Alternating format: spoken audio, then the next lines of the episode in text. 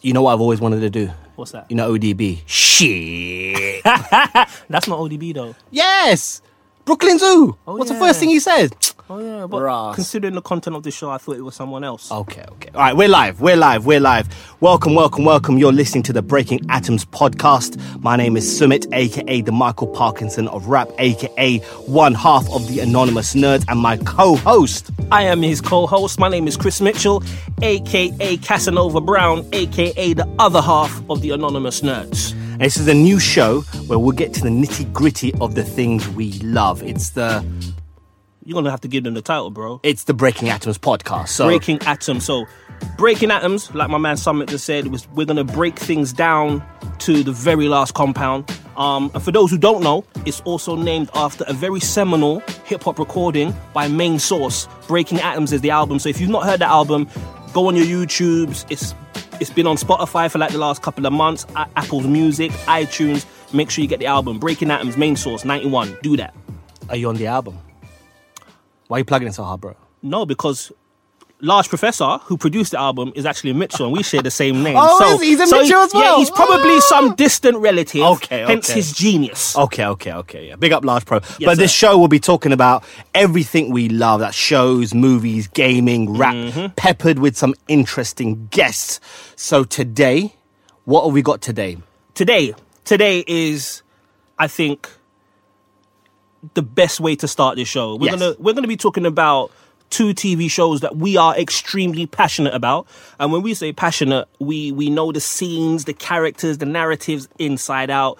We live by some of the words and the scenes in these two shows. Today is gonna be a comparative expose, The Sopranos versus The Wire. All right, let's get to it. Mm-hmm. This Let's get to th- it. Both HBO, both seminal, uh, both have made an impact in television. Of course, uh, a best place to start would be uh, best episodes. best episodes. Or I tell you what we should do. Go on. What do you think is great?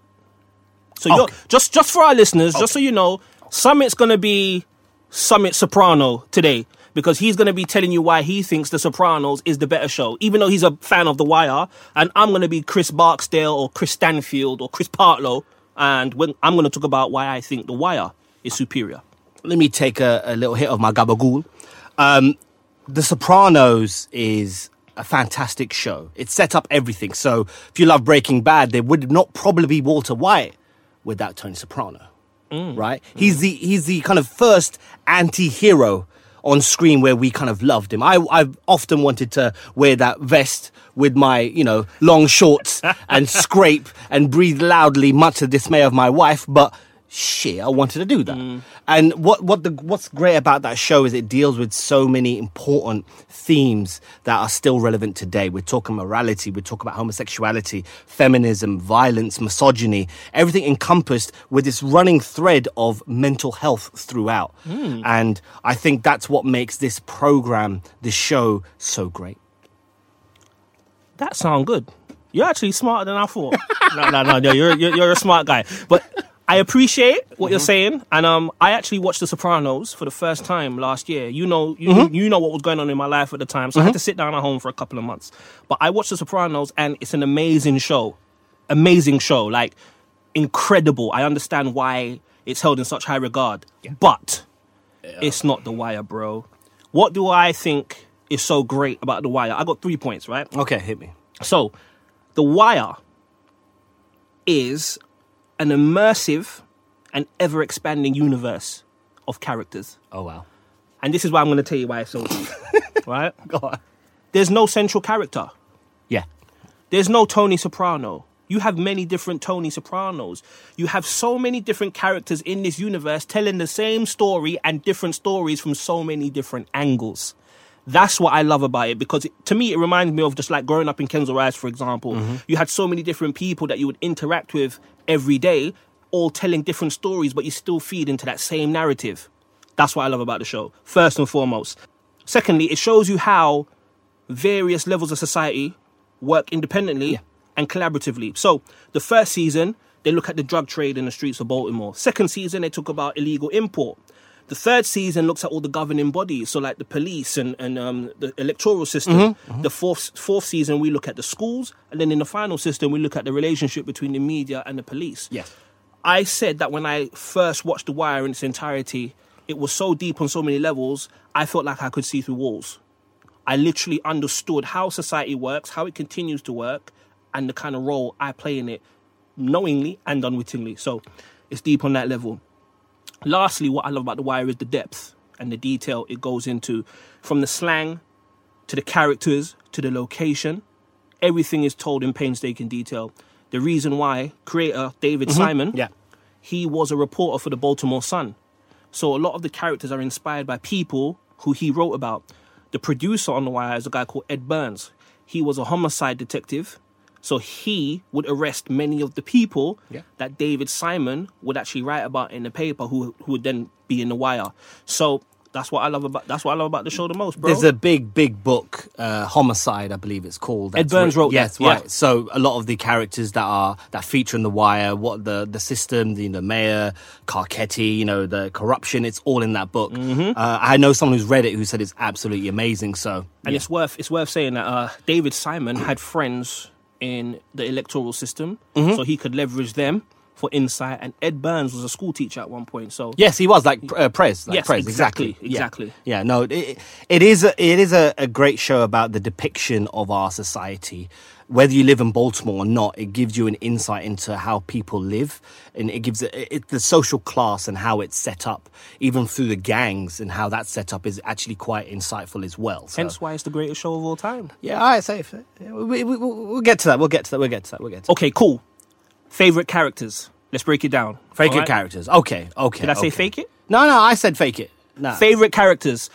All right, let's look at the wire. Mm-hmm. Okay, I'm gonna start from the bottom. I'll start from the bottom. what, you Drake or something? No, I'm from the bottom. Man. I'm from Okay. Ah. the- I'm from the bottom. I didn't start from the bottom. Views I'm from the six and that? bottom. No, no, no. Views from. Just gave my address out on the podcast, but it's cool. All right, let's go. okay, favorite characters from The Wire. Let's break it down. So I've got three. My Mm-hmm. three. Three. favorite characters. Okay, okay, okay. All right. Okay, hit me. Coming in at number three, You'd rank the them? one and only Roland Weebay Bryce. Okay, I know his government name. Wow. And the reason why I love Weebay Wow. is because he was loyal, right? Yeah. Don't, look, okay, let's let's loyalty to the side. Yes, yes. Straight killer. yeah. Okay? Yeah, yeah, yeah. Handled his business. Okay. Definitely, definitely. Whether it was for himself or for the Barksdale organization, he handled his business. There was an ugly side to Weebay as well. Mm-hmm. Um, there's a scene where he has intercourse along with his friends with a stripper. Yes. She overdoses on Yes. drugs. He rolls her up in the carpet and disposes of her. That that's not cool. Um, by no way am I condoning that, but that also shows you the the levels that he would stoop to in order to kind of protect himself and his disregard of human life, essentially. Yes. Um, but what I love about Weebay the most is that he was so loyal to the Barksdale organization that when he got caught for uh, killing Orlando Mm-hmm. and injuring Ke- injuring Kima, he he said, "Well, bro, look, I did all these murders." I- his words were, "I will run you a few more." Weebay took the blame for murders that he did not even commit Yeah. in order to protect the Barksdale organization. He valued horseradish and beef sandwiches more than the lives of the people he, he, he killed. Now, I'm not saying that's a good thing, ladies and gentlemen. It's a show. It's a show. It's a show. It's a show. But I just, I just love. I just there's something about Weebay I love. I think it's because Wu Tang's my favorite group and he's from Staten Island too, so that's where the connection comes from. Uh, but we- anyway, we Weebay Weebay is uh, he's true OG, right? True. He's he's that cloth, that '90s, like you know, that's got those purist '90s hip hop. and he he's from even walk- that cloth. he even walks with a diddy bop. yeah, he, he- if you look at he's him got- walking, yeah, he he's got does. that little bop. He does. That's he why I does. love Weebay. And also, I think he's the only character in the show that ever got the best of Omar in a gunfight. Yes, yes. Well, he did wound him. Of course, Yes. absolutely. That's why I love well, Weebay. eh, except for the you know the kid that ended up chopping him off, Yeah. but from the Barksdale crew, From the we'll- Barksdale we'll- organization. We'll go with that. We'll go with that. Number two, favorite characters in The Wire, Mm-hmm. Stringer Bell. Yo, hold tight, Idris Elba. Idris Elba, you killed it as Stringer Bell. You were so good. People didn't even know you were from Hackney. We didn't even. Be- I didn't believe it. People were telling me this man is from Hackney. I did not believe it. What I love about Stringer, he was aspirational. Yes. he he, he saw a life beyond the street. Um, it's what Ice T refers to as an exit plan. So whilst he will still pick up the phone and get someone clipped if need be, he was looking at a life where he could grow from the street. He didn't just want to control the street and the projects like Avon did, but he wanted to control the whole the whole city. There's a real key there's a key scene where he's talking I think he he's talking about selling his stock in phone company. And the reason why he wants to sell the stock in the phone company is because he sees Poot using two phones. Yeah. So then he talks about the market being saturated. You know, the scene where Jimmy follows him to the, the college and he's learning about macroeconomics and all that kind of stuff. Um, I've forgotten the name of the book that they found in his house um, in the scene after he, he dies. Oh, But in the f- in his that I don't. I it's don't some it's a serious book about you know wealth planning Wealth, and, yeah, yeah, and all yeah. that kind of stuff. I'll throw the name of the book up on our Facebook once it's up. But um, I love Stringer Bell. I love Stringer Bell for that, and it's his story's tragic because he didn't really get to realize that life beyond the street because he got clipped off so easily. I, I was sad. Honestly, I was sad when he got clipped off. Like I, f- I felt like he had at least another season in. He was a perfect fill for Avon. I- If you look at that Barksdale as a corporation, that guy was the visionary of that crew. Yeah. right. But it really tells me, but it really shows me how how visionary David Simon and Ed Burns were to kill one of their major characters. Yeah, yeah. at the end of season three, to me, it's almost like getting rid of Luke Skywalker in The Empire Strikes Back. it was Oh, like- brave. Yeah, you know, it was a, it was definitely brave with all like killing Jon Snow in Game of Thrones early on. You know, it's But, but you know what's great? It's because David Simon wasn't sure if The Wire was even going to go past season Correct. three. Correct. So all I'm saying is this look, if if The Wire did end at season three, that would have been a killer ending. Yeah. But then we wouldn't have got season four, which to me was the greatest season in the history of the show. Yeah, we'll talk about season four. Season in- four in- was 'cause crazy. I, I I love that season. The end of that season sets up perfectly for the fifth season, but I can't watch it because the kids. But that's Mm-hmm. Yeah. another. That's I- a different I- conversation. I cried when I watched it, but like you said, different conversation.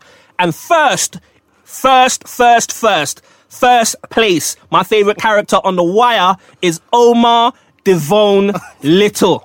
yes, yes, my man Omar. What do I love about Omar so much? Omar operated by a strict moral code. Now, you might think that's a juxtaposition. Here's a stick up kid running through the streets of Baltimore, robbing drug dealers and anyone who is in the game. You were a target for Omar, but he had a strict moral code. Yeah, he did. Whereby he didn't target anyone who wasn't a part of the game. I grew up in certain places where you had bullies. Mm-hmm. Yeah. They would rob anyone Yeah. who was who, who who was a victim in their eyes. If you were the postman, if you were an electrician, you were safe from Omar. Mm-hmm. If you were a drug dealer, though, Omar was coming to get you. Another thing I love about Omar, he was very poetic. If you listen to when he speaks in the show, he's really poetic. And for me, his charisma and poetic nature is highlighted by when he says, Oh, indeed. I love that part. Incredible, incredible performance by Michael K. Williams. And also, he uses no profanity. Ah, He knew how to get his point across without without he arti- swearing. well, that's interesting. I, I never thought of that because you know s- those HBO shows always riddled with so much profanity Absolutely. that you just as- assume. But no, Absolutely. uh, that- There's yeah. Mm-hmm. a scene where Brandon, his boyfriend in season one, swears and he looks around and says, Why do those filthy words? I'm paraphrasing, by the way. Right, right, Why do right, those yeah. filthy words have to come out of such a beautiful mouth? So does, you're right, you're he- right. he- he's not down for the swearing and the profanity, which kind of reflects on my hip hop career, if I can actually call it that, because I don't swear on record. So me and Omar are one and the same Uh, in that respect. And I think with Omar, which is really interesting, is again looking at it off that right now is he represents that older generation of gangsters. Yes. Right. Who operate by codes and Well, principles. by codes, and Yep. now you you hear about people going, "Oh, the young kids nowadays have no codes. There's no respect." But Omar had a respect. Yeah. you know he he had a he had a disdain for the Barksdales. But when he met Stringer Bell, even in open in open court, he didn't kill him. He Yeah. st- he stuck by his word because his his word is his word. so- Absolutely. And I, you know what's crazy? Even though I'm not a drug dealer and I don't rob drug dealers, never been close to that life. Mm-hmm. Yeah. I mean, I know a couple of shady people, but um, Omar's moral code is something that you can apply to any facet of life yeah. in any profession. And I think I remember doing an interview. I was interviewing someone to hire them for a job I had previously. I was interviewing this young man and I asked him, What's your moral code? And he couldn't tell me.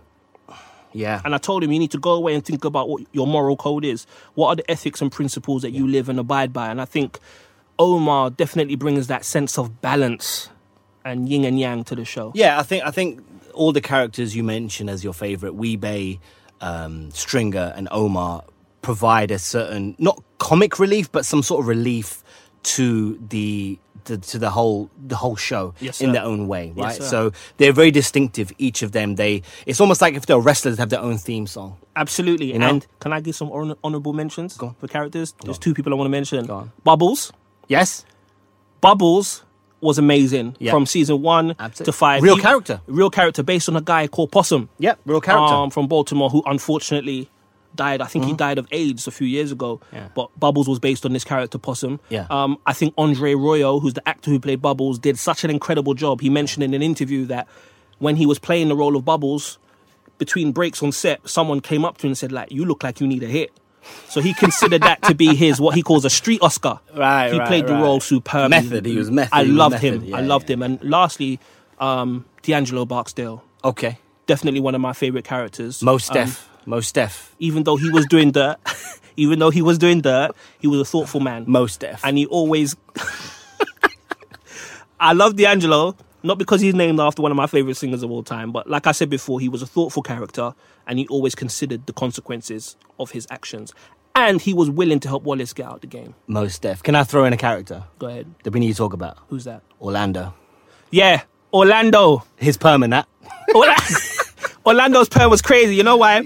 for those for those music heads, right? If you're from the '90s and you like your hip hop music, you appreciate G Funk, right? He was yeah, he was the epitome of G Funk. Yeah, He was Orlando was like a cross. He was a cross between Nate Dogg, um, Damn Funk, oh, damn, and yeah. Bootsy Collins. There's a scene where Orlando comes to the pit to talk to D'Angelo. Yes. And if you see the hem on Orlando's trousers, the hem was swinging from left to right. He had the illest silk shirt on and his his hair, he had a little part in the middle of his hair, Yeah, he did. and then he had the umbrella afro, like just from side to side. Orlando killed it. He met a very, very bloody demise. Yeah, but, it, Pi- Pimp Game strong though. His Pi- pi- his here, Pimp Pimp, Game Game, was was, strong. mad. No, I, I- I love Orlando. I Yeah. just there, there's there, there is a picture I often use when I'm working on work stuff where I use a- um, where I use and, uh, Orlando as the kind of test image. He, he was great. And- Orlando was my, my Facebook profile pic for a while. No, seriously, I Orlando. love Orlando. Yo, right. So Sopranos. Sopranos. The best characters. My favorite characters from the Sopranos. I ain't gonna rank them because I don't feel you can. You're not rank serious, This. you're not No, I'm not ranking them because how can you rank Artie Bucco? Like you can't. That, can. Nah, nah, you can't. Listen, listen. That guy was He was a chef who cooked great food. no. We're all hungry. Do Listen, listen. His baked ziti was on point. However, you, reckon it, do you reckon it was better than Carmela's, though? No, no, Carmela's the top. Carmela that's a went in. different. But that's re- she's on the list. Yeah, but Carmela's Carmela's pitching game different. was crazy. It was crazy. Edie Falco is she's different level, right? But Artie Bucco, the the relief he brings to the show is brilliant. Right, right, right. He he's not part of he's not part of the crew, but he's almost like an extended member, right? He's almost like a He's like Draper. well, no, he's like a red man to the Wu Tang, right? He's an extended. He's he's welcomed. He's like there. Noid to Mob Deep. Right. Gotcha. He's, he's there. Gotcha. Mm-hmm. Right. No one was gonna touch him because him and Tony grew up. Right. Right. Yep, yep. Everyone loves him to a point. They find him annoying, but, But love then- his food, But then you get, they don't pay for food. But I like anyone who gives me free food. of course. But they, no one's gonna touch Artie. No, Artie was Right. cool, though. Yeah. I liked him. Well, look, Artie doesn't get messed up uh, like Ralphie did. Let's think about that Yeah. Mm. way. Right. So. Favorite characters. We'll start with Artie Bucco. Cool. Uh, Vesuvio. He had his uh, he had his restaurant there Mm-hmm. with his uh, his problematic relationship with his wife Charmaine, um, and his uh, his uh, perchance to hit on Adriana Laserva. He was he was Yeah. great. I, I liked Artie, right? Um, but Paulie Galtieri. He's the Paulie dude. he- Paulie's the Walnuts. one with the grey. Yeah, the wings, great- the wings, the the Simpsons, uh, the, Loved the character of the of the Simpsons. I loved him. Now he was, uh, he had a real long, impressive rap sheet. Like he Mm-hmm. had 28 arrests. He said that he would do the show if he didn't snitch because he was in jail. He started learning acting in jail. I didn't know that. Yeah, he started learning acting. So hold in on, jail. he was actually a He was- criminal. he was part of a crime family, like a real. He was a real life wise man, real life. So when I he knew came, he played that role too good. no, he was he was great, but he learnt how to act in prison. How? There was courses, there's workshops right? And so I need to go to jail, boy. no, I need to go to jail. No, man. we I got, don't- I got, I got, I got an Omar in me somewhere. we, we cannot advocate this kind of behavior. you are the brown Casanova, as you said. no, or something. Casanova Brown. Casanova Brown, there we go. But essentially, he was in jail. He learned acting there and then came out and started acting. That's crazy. Right? And that's literally saved his life. But he said, I'm not going to, if I have to snitch, I'm not on this show. Right? So Paulie is great because he's loyal. Right? He does what he's told. He's from the old school. Yes, he has his ways. It's old, it's backward. The way he, he treats women, the way he talks to Christopher Moltisanti. He has no idea of real management. He's not a real good manager. He's a soldier. Right? But again, he is a type of character that you see in crews right? Not just in gangs, in you know sho- your social circles, Mm. in friendships, in you know he's that uncle who's a bit weird, right? Right. I got you a few know, of those. Right, so that's Paulie, but he's loyal to a core, Yeah. right? Yeah, definitely. And then we got Bacala, Bobby Bacala, Hell, okay. okay? Jan- Janice's husband. Right, right. Yep, you know, yep. Mm. he took care of Junior. Right, he had um, he had old man Bacala, who's the who was uh, Rocky's brother. Mm-hmm. Right, but Bacala again loyal. He's very he's very generous. He's very loving. He doesn't he, don't feel he's made for it. He was he's one of those kind of he's a D'Angelo character. Mm. Right, he's in this he's in the crew. He's part of them, but you can tell he doesn't really necessarily go for all that violence. And if he had a way out, he'll take it right? But the way he takes care of Junior and the way his character evolves throughout the seasons is great because towards the end, he's with Tony, right? He's Tony's brother in law, and why Tony may shit on him and take jokes because that's how Tony is, he still respects Bacala. And that's important. And Again, you know, he gets bullied a lot. He takes it, he takes it on the chin, he doesn't say nothing, he knows his place, but also he does his dirt when he needs to. So Bacala definitely. Of course, Carmela, soprano, the the the female boss. You know, because if you, I was, I It's was, Hmm. an interesting choice. well, I was watching it right, and I'm going because of the hierarchy of how the the crime family works. She becomes the boss of the wives. So Yeah. Rosalie Priel, you got Sil- Silvio's. Uh, Good point. business- So she ends up just effectively taking that role. She does it well. She's a, she is a strong character, despite the fact that she you know gets cheated on multiple times by Tony. That's putting it nicely. Yeah, well, I'm, I'm trying to be nice here. Shit, I ain't trying to get, I ain't trying to get out, out here in trouble. But uh, she's a strong character. She stands up to Tony. There's a, there's a, there's a scene. I can't remember what episode. I think it's in six, season six. They have these massive fights. She holds her own There's one. against Tony. There's one particular scene I think when they were actually where, where they were nominated for an Emmy. Mm. And I think that's the final nail in their marriage when Yes, they had this with- massive bust up. Right, that's the one. She went in. She went in, right? Yeah, she so, went in. so to go, there's not many people that can go toe to toe with Tony Soprano. No, She can. that actually rhymed. yes, I, I sometimes I'm a poet and I know it. You know, whatever. Oh man, Yeah, that's my extent of rap. So I apologize for his uh, living out his rap dreams on a podcast. I told him not to do this before we came on. but ahead. no, but Carmela is she's different. She's a she's a good mother. She's a strong mother. She she has those moments. She gives into temptation. The thing about all of these characters is they are a representation of real people. Right. While they're not real to life, well, okay, Paulie is and Tony is based on you know wise guys, etc., etc. but essentially, they're fictional characters, right? Real fictional characters, but they have relatable qualities, which I really love. Of course, I'm going to go with Tony next, soprano. Yes, absolutely. His deep breathing is brilliant. Like I love to breathe like that, like, just like randomly on the train. Right. I'm waiting for the tube. Just breathe heavy, right? He's great because he he's the three dimensional character that we see the most throughout the show. He's the one with the mental health. He's the one who has to put up a front. He's the one who has to show that you know he's still the strong guy. So he knocks out that bodybuilder, but then vomits in the in the toilet. He's the guy who you know kills Ralph Cifaretto, but then has to vomit because he can't take what he's just done. You know he's the one who punches Ralph for killing uh, the the Tracy, the his Gumar, the pregnant Gumar, right? So he's he's going through all these different emotions. He goes through depression. He's got mental health. He's trying to be strong. He's he doesn't know what to do. He's he's he's suffering with a lot of agita, as they say in Sopranos, which is you know stress. Okay, But he handles it well. He's he doesn't get cancer. He's not like uh, um, their Priel senior who got who got cancer and then died. He's not junior, Right. And he handles it well. He's able to handle the relationship with the New York and Jersey. Tony's a like I said at the beginning of the podcast. He's an anti-hero. You're not supposed to like him, but you love him. It's like Steve, it's like Steve Austin, Stone Cold Steve Yeah. Austin. He was Yes. so bad Yes, that You we had started to, cheer for you him. Had to, you had to cheer for him. That's why we, we'll talk about later about breast moments at the final scene.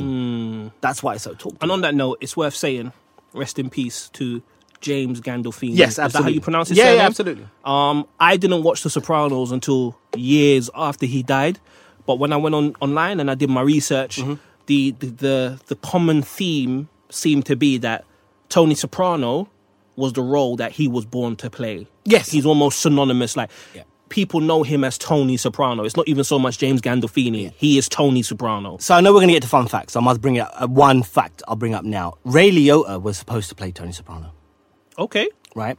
that's news to me. Yes, Ray news to me. Ray Liotta and uh, the actress that played Melfi. Mm-hmm. They were supposed to be Tony Soprano and Carmela, and it was supposed to move. It was supposed to be the continuation of Goodfellas because they were married. I like Dr. Melfi.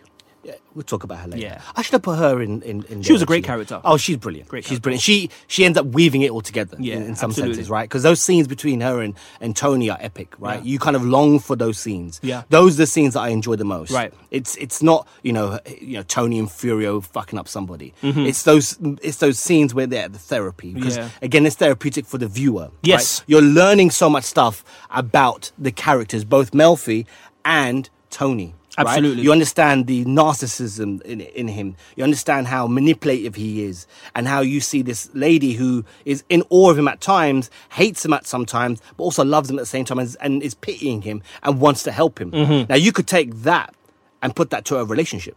Yeah, because when Right? I was watching those therapy scenes, I was kind of looking at some of the parallels Yeah. Mm-hmm. in my relationships with people. And also, I'm not going to say I was Tony Soprano, but Mm. he was showing some signs in his, um, some I think, some key indicators in his personality that I, s- I saw in myself. Not to sound narcissistic, because that's just one of the, that's one of the things we just mentioned. But the therapy scenes, I think, really tied the story together. Yes. and it kind of slowed down the frantic pace Yeah, it did. It of did. the show. It, it, it, and I there- think that's needed sometimes. It's there's like- it was a- almost like a pit stop. there's that's something great about that show is its pace. Yes. Right.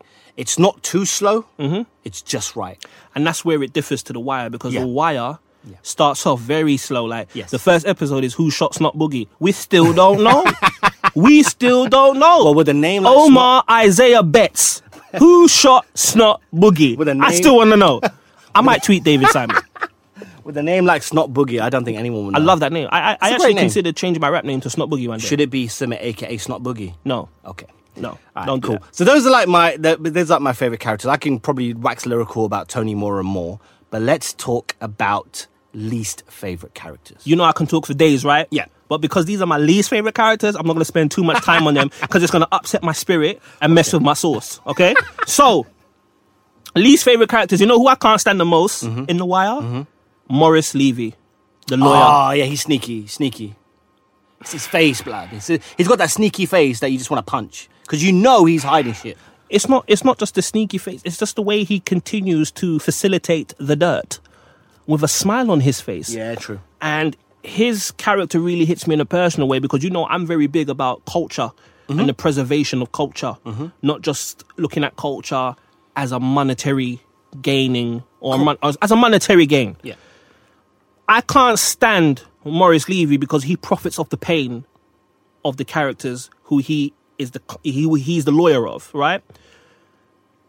People are going to say to me, "Well, it's a lawyer's job to defend people." I get that part.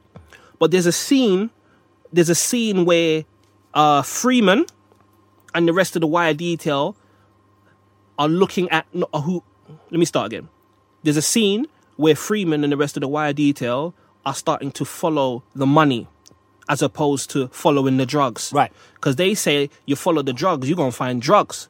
But if you follow the money, you're going to find all the key players who are making the money, receiving the money, and spending the money. And they were talking about Avon's property and all his businesses, and none of them were in his name. Hence why Orlando was the name on front of the, on the front of the strip club, and he was the quote unquote business owner. Morris Levy's a lawyer, but his name was on most of that paperwork. He used his name to help them start their businesses, move money around, and he knew Mm-hmm. what they were doing, but he felt no way to defend them, help them jump through loopholes. To me, to me, he was a precursor to Saul Goodman, and he irritates my soul Every time I see him, I'm irritated. I know he's just playing the character. I can't even remember the name of the actor. We don't need to remember. his We don't name. need to know him or remember him. Fuck the him. scene. Sorry, Mama. Oh, sh- I'm sorry. Our miss- mothers are listening to this show. I'm Our sorry. mothers are listening to this show. I'm sorry, Mrs. Mitchell. I'm sorry. So yeah, I hate Morris Levy. I mean, I don't hate him. I just dislike him intently. All right. After that, you know who gets on my nerves? Jay Landsman. Sorry, sorry. You mean John Cena? No.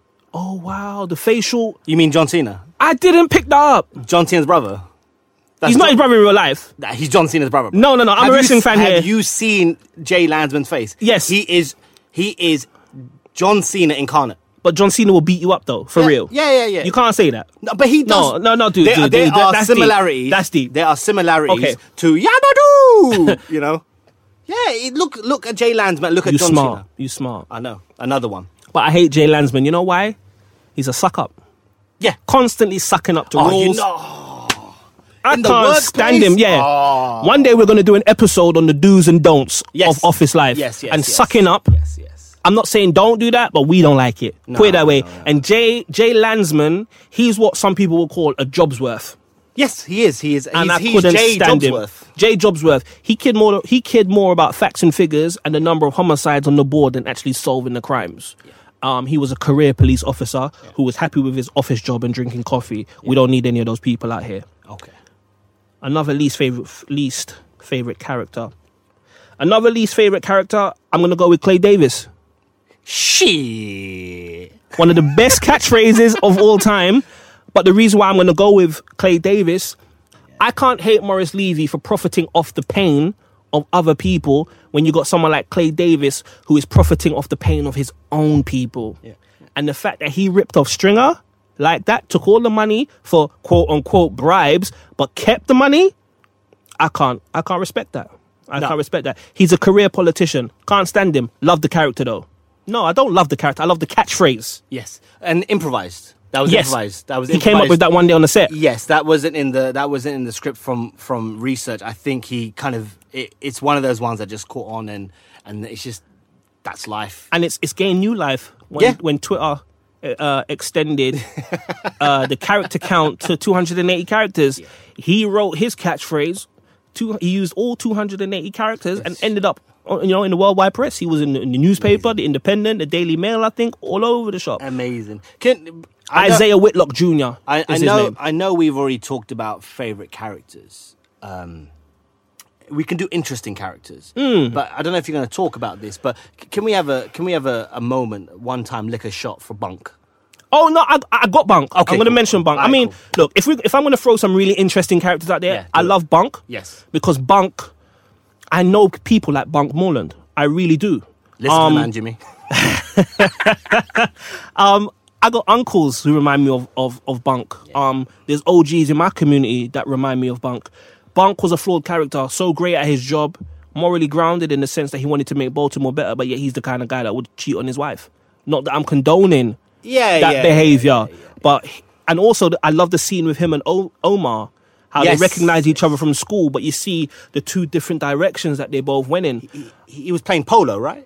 Polo is that the was what did playing Omar polo. describe it as? You know, I I never seen black people play play the game with sticks. So um, yeah, I think it was Polo. Uh, another another interesting character, I think uh, Prez Presbaluski. Prez Belusky. I love his evolution. he was one of the only characters who, who from the cop side, who actually shot their gun. Yeah, he busts his gun. There's only there's only that Busts two. his gun. There's only like two. Yeah, he busts his In in Prez- all the seasons, he's the only like him. I think it might just be him. I think he's the only police officer that let the thing go.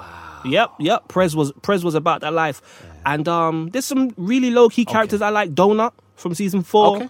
Um, I was gonna say Keenard, but not anymore. After what he did, nah. we don't we don't we don't mess with. Nah, Keenan, we don't. though. Nah, we ain't got time for Ke- for Keenard. No sir. No, And we, sir. could, we we probably talk about Brother Mazzone in a bit. Let's uh, let's get to um, let's get to some least favorite characters from The Sopranos and, and a couple of interesting characters from The Sopranos as well. So my first one is gonna be Noah. Do you remember Meadows' boyfriend in college? Why are you gonna pick on Noah? Nah, listen. Oh. One of the few black people in the show. I'm hurt. Listen, No, I'm hurt. li- Listen, I, I, I am brown. This has got nothing to do with black and white. Can we not just get all along? You know, this is not about color, Chris. You gotta make this Okay? explanation good. Right. So Noah, firstly, he took the girl's virginity. Right? Cool. Happens. But he was more concerned with his grades than taking care of of his girl. Right? The way he broke up with her. What's wrong with that? In the la- in the library. He broke up with her in the library. Hold on, we have a black man on a TV show that's more concerned with his grades, and you're upset. Yes, I'm upset. I'm Okay. upset because it's No, about- that was dark. That was dark. Come on, man. Pun intended. He yeah. No, no, no, no pun intended. No, no pun. this, this is not the dark skin disadvantage. No pun intended, Chris. Damn. All right, I'm gonna sit make that back. I'm gonna sit back. disclaimer and all that. No pun intended. I'm sitting back. Now, Noma, he just he just kind of pissed me off. Okay. I watched him. I just didn't like his energy. I didn't like where he was coming from. I don't like the fact that he op- he rocked up in Tony Soprano's house with open toe sandals. I mean, what the? F- Come on, lad. What's going on? Open toe sandals. Walks out of the toilet with his his dusty ass feet on the floor. Put some socks on, lad. okay. Sorry, I just had to get that off my chest. Okay, so considering a show with multiple uh, instances of murder, money laundering, Yes. Yes, Noah. all that kind of stuff. Yes. What upsets you is the fact that Noah. black man, came yes. into Tony Soprano's No, not house- black man. Noah. Noah came into Tony Soprano house wearing open toe sandals. That's your issue. Yes. Even though Tony Yes. always went to pick up his paper barefoot. Yes. Okay. I don't mind that. All right. I don't mind that, but it's got nothing to do with color.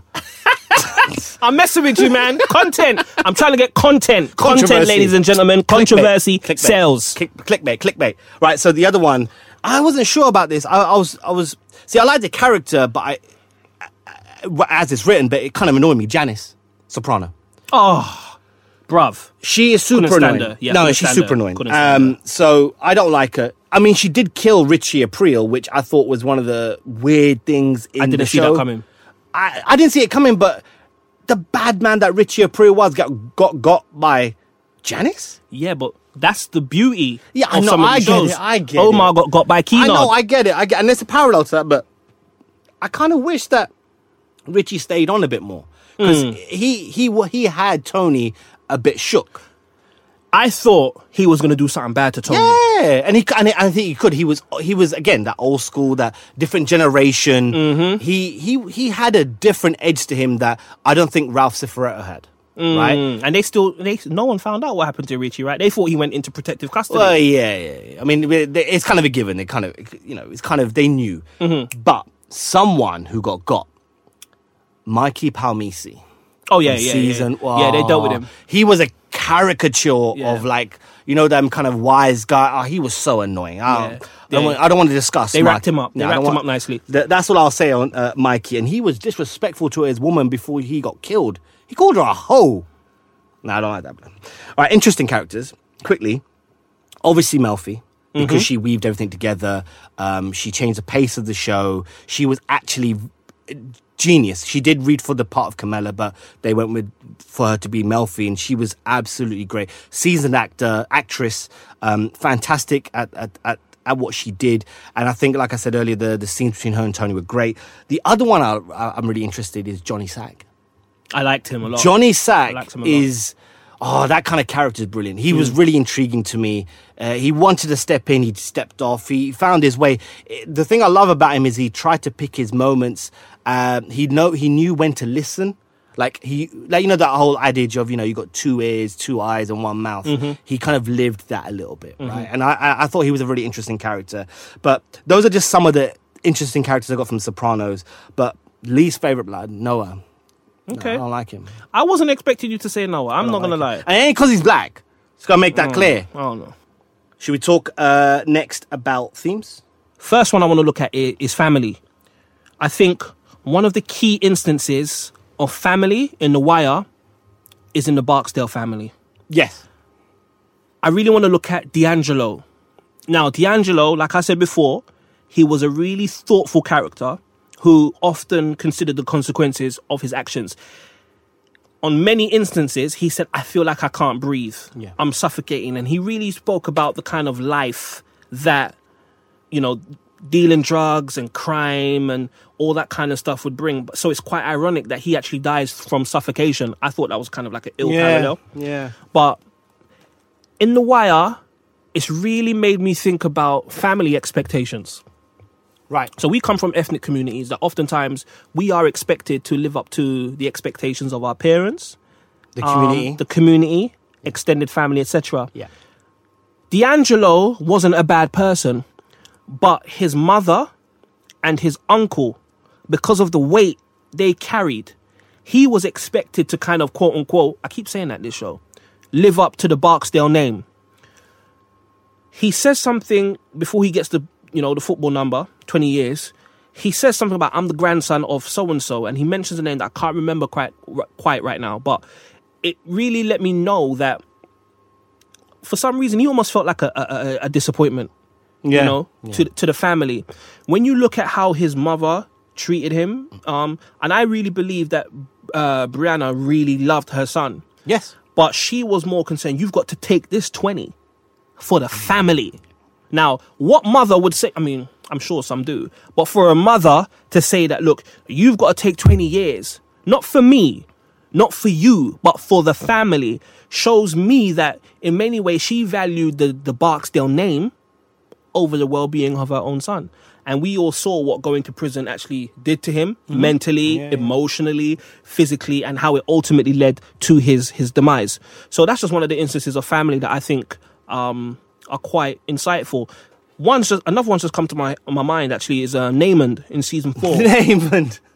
yeah, Naaman, man, Oh, I God. love that character. I Yeah, felt I- sorry for him. I feel sorry for him too, but then also I didn't because he could have been a good he could have been a good guy, right? He ended up good though. He did end up good, but he, he took that again. It's the, it's the the weight of the name, but he could have easily been Michael in those early instances where He- I Michael thought that's would- where he was gonna go. Right, but Michael wouldn't. In terms of how Michael used to be protective over people who couldn't protect themselves, Mm. Naaman used to pick on people who he knew couldn't protect themselves, and always would pick on people. Not Michael, because you know get his, his head kicked in, Mm-hmm. but he would pick on everyone else because he knew he could. Whereas Michael got, hey, you know, you're, you're not doing that to Mm-hmm. Dookie or anything like that. But that's why I found Naaman really annoying. But his character is great because there are people out there that do that Yeah. in the playground, in high schools. We've gone through high school. We've seen. I, I, it. I mean, I'm not gonna lie. I, I can say it now, statute of limitations and all that. But I was kind of like naming at one point too. like, if I could change that part of my childhood, Yeah. I would change it. yeah, yeah. I'm, it- that's a, Maybe that's, a why. I, growth re- thing. yes, maybe that's why I like naming. But there's a scene with Weebay, who is Naaman's dad. Yes. And Bunny Colvin in the jail. He goes to see him. He calls him Mr. Bryce, and I love the way that even though here's a man doing life without parole for multiple homicides, he still refers to him as Mr. Bryce. Mm-hmm. Um, and they talk about recognizing each other from the old days and whatnot. And he basically asks Weebay to of- unofficially adopt Naaman. Yes, yes. I remember. Um, he offered Naaman a way out. But what was crazy to me is that I thought Weebay was going to say no. I thought Weebay would want a child to come kind of in some weird way follow in his footsteps. But without saying explicitly, Weebay said, you know, this life, it it leads to this. But but I think that is also something that also is in The Sopranos, right? Tony doesn't want that for AJ. He knows that his son isn't built for that. He doesn't want that life for him, right? He's constantly telling Jackie Jr. like your s- your your father didn't want this life for you. Yeah, I remember, He's- yeah. he's telling Christopher to look out for him. He's telling all these people to keep Jackie Jr. away from this life because the way they, I think it was more like for the parents of those kids, it was like, we had to do this because we have nothing else. But we're going, it's, it's similar, I don't want to kind of pick the correlation to kind of people that emigrate and then go, you know, we'll work hard so that it'll benefit our children. But essentially, they want to set their children up so their children don't have to be in this I life. wa- I was going to say that. I think they were, al- in some ways, the sacrificial gener- generation that we Um, That's- often talk about. Right, right. We, you know, our parents um, are the sacrificial. Like they, they did everything. Right, they worked three jobs. They did Mm. mini cabbing. They did all those things so that we could be marketing directors and digital Mm. marketing managers, and you know, have a website and have a rap career. That that wouldn't my, necessarily my- my- happen. my- my parents didn't want that. Yeah, but you did it. Um, but you did it. But that, that's the thing. I think that's where the, the, the parallel with Sopranos. I mean, Sopranos is in itself is about family, right? Mm. That's the overarching theme, I think. It, it is. It's the five families. It's the mob. It's the omerta. You're born in this family. You don't get out of this Mm. family. You can't break this bond.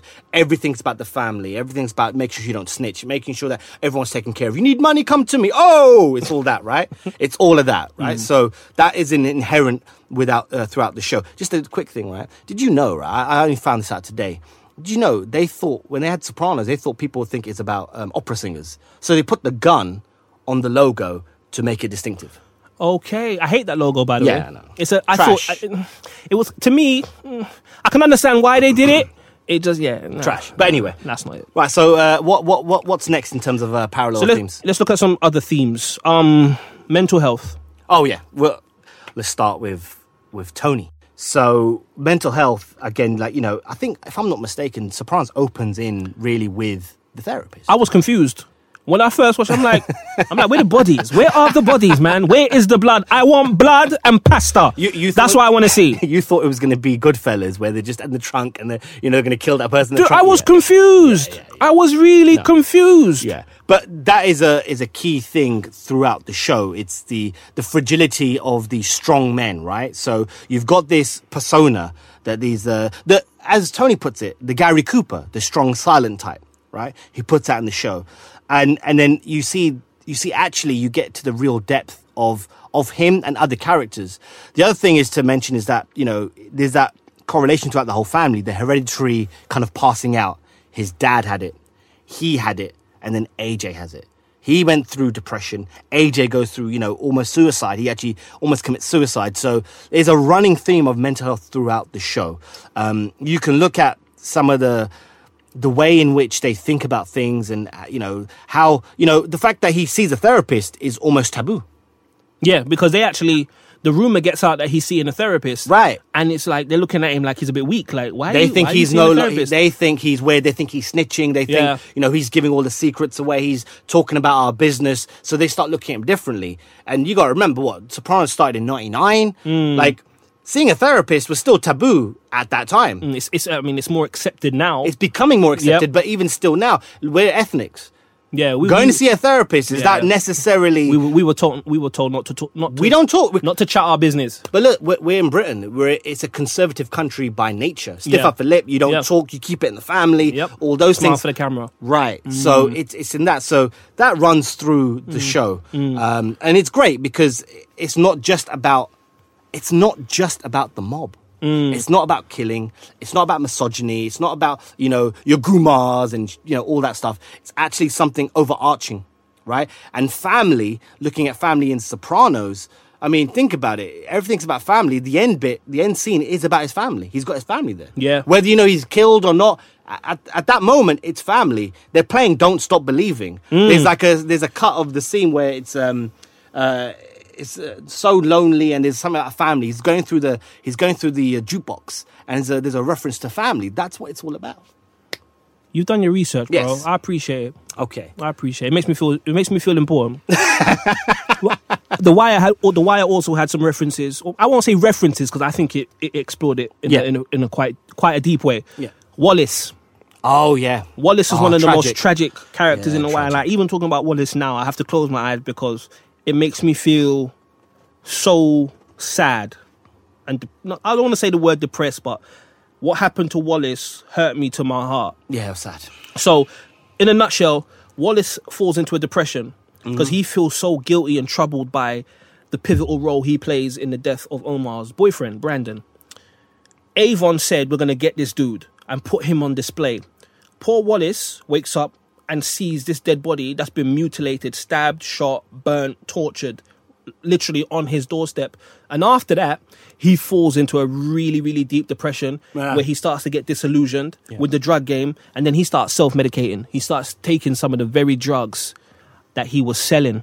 Um, there was some scenes in so some scenes in uh, a scene in in the show where he asked Poot to borrow some money to go and buy some drugs, and Poot sees him. And what's what's what's really sad about the Wallace situation is that he was a father figure to so many of those kids in Yeah, the house. there was every morning he'd wake up and he'd get all their pack lunch. It was di- uh, I won't even do that for myself. Like this Right. kid was doing for five six kids. and- Right, right, and that's what makes it all the more tragic because now those kids have no father figure, and the fact that Wallace ends up deciding to become uh, an informant or Yeah. cooperate Yeah. with the police, I think he wanted to do that to almost alleviate himself of Yeah, the guilt. yeah, yeah, yeah. But then he Absolve ends, himself, yeah.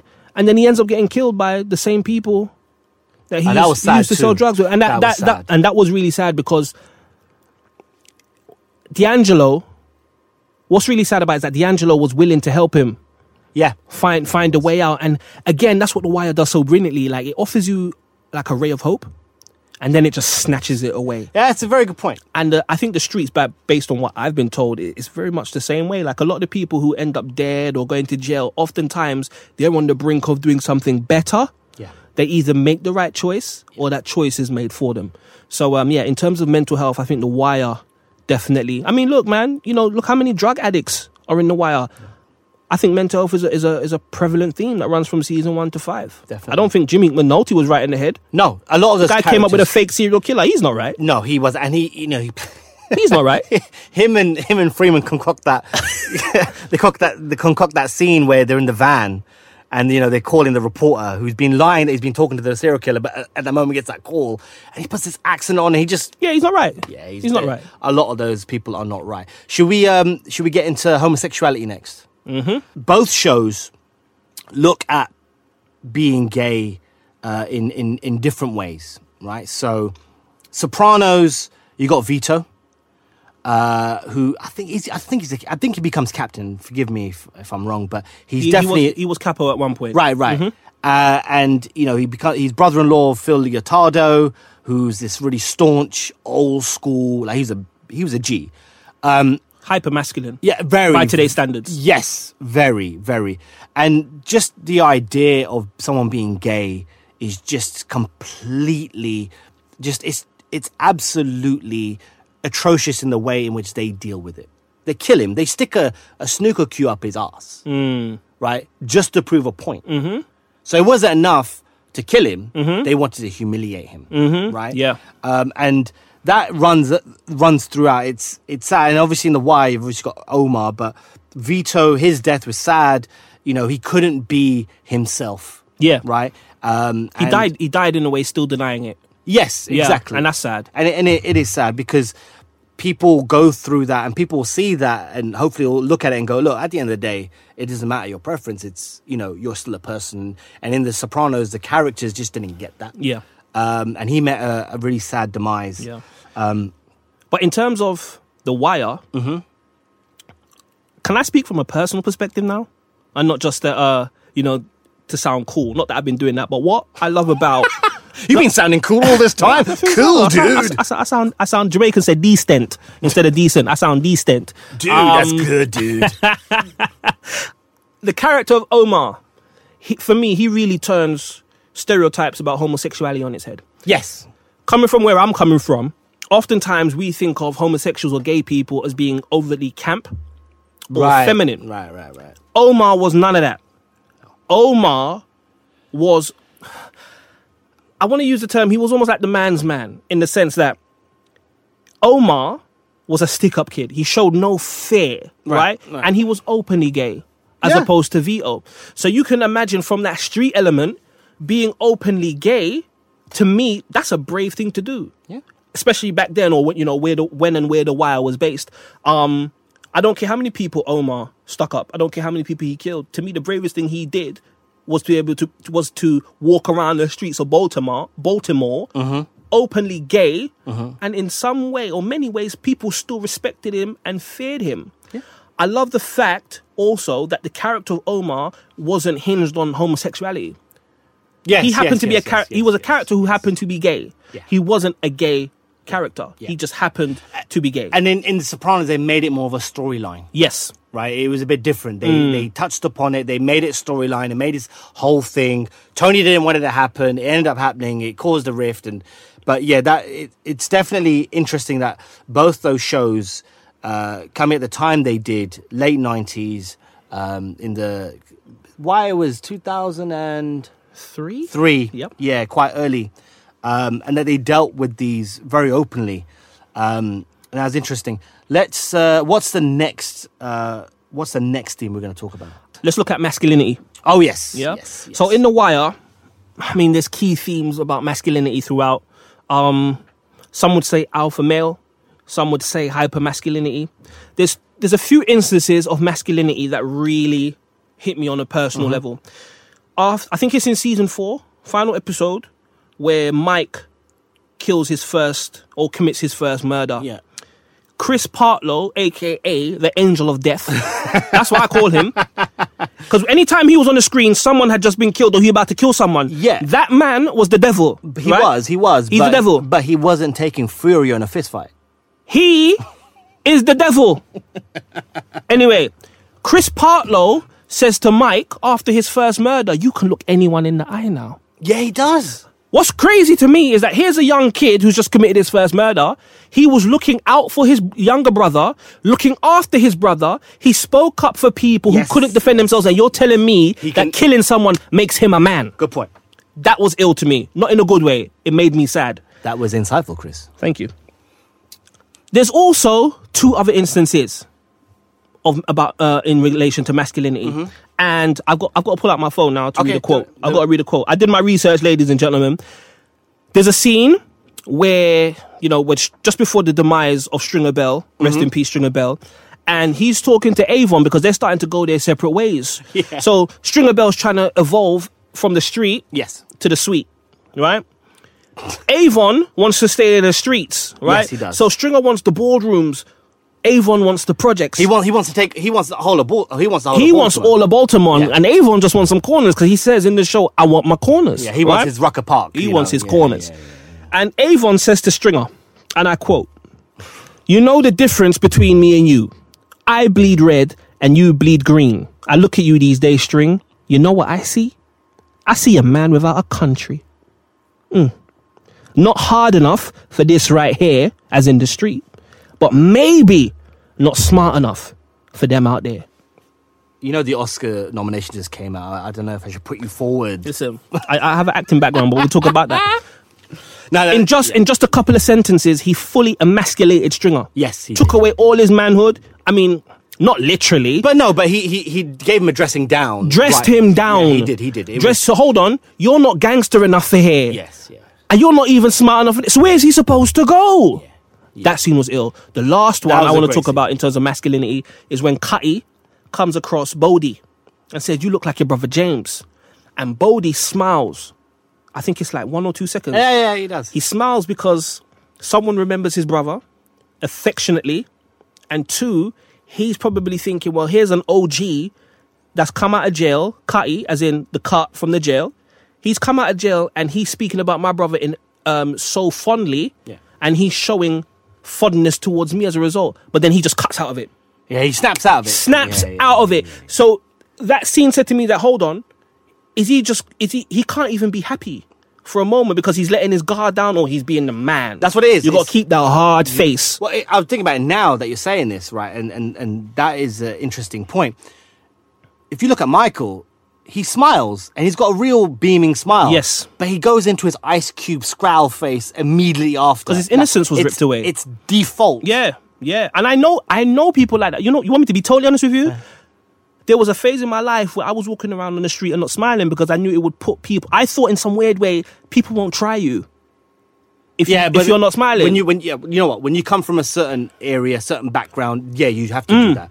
You would have to do that. I got told I had a Southall boy face. You had a what? Bec- Southall boy like face. Yeah. South Southall boy. Yeah, yeah, South yeah. Hall boy. Yeah, because there's uh, there is a Southall boy kind of um, character. Character. You ain't scaring no one out here, boy. Yes, I am. Do you not hear my voice? My voice, and, and as eloquent as it sounds, You sound like at you this- come from a four bedroom house. No, You would it's be cool. right. It's cool, dude. Like you know, you ain't you know you, you ain't you ain't built for that, man. It's, and it's fine, and it's But, okay. but but the you're right. The that that is absolutely something that is in that show. And again, I, I think it is about letting your guard down. You can't. yeah, because remember Marlo said he don't dance. Oh yeah, he does not dance. Marlo doesn't dance. And I said to myself, why doesn't Marlo dance? Because then I thought, oh, because by dancing, Yeah. it's showing that one, he's enjoyed himself, and two, he's distracted. Yeah, yeah, yeah, yeah. There's there's that thing about the the the, the goons. They don't dance. Yeah, and it's also that kind of life, constant paranoia and having to look over your shoulder. That's long. This is why I love Diddy. He dances all the time. Yeah, because he ain't got no one to. I mean, the people who who who would want to get him are either in jail Yeah, true. or point. they're dead, Safe that. and he probably got a Morris Levy waiting for him right now. Yeah, fair enough. Fair enough. Uh, masculinity in uh, Sopranos. I, I, I mean, I'm just kind of. It's like uh, Ron Seal. It's just saying well, it's completely full of masculine characters.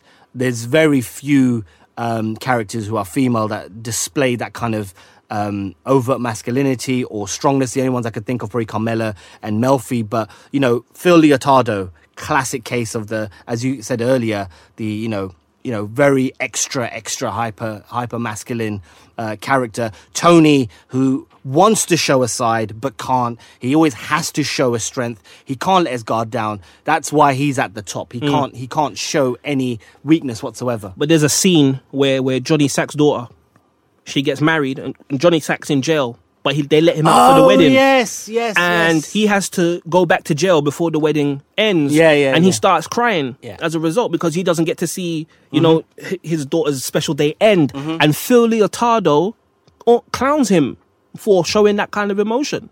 Mm-hmm. This is the same guy that got VO killed.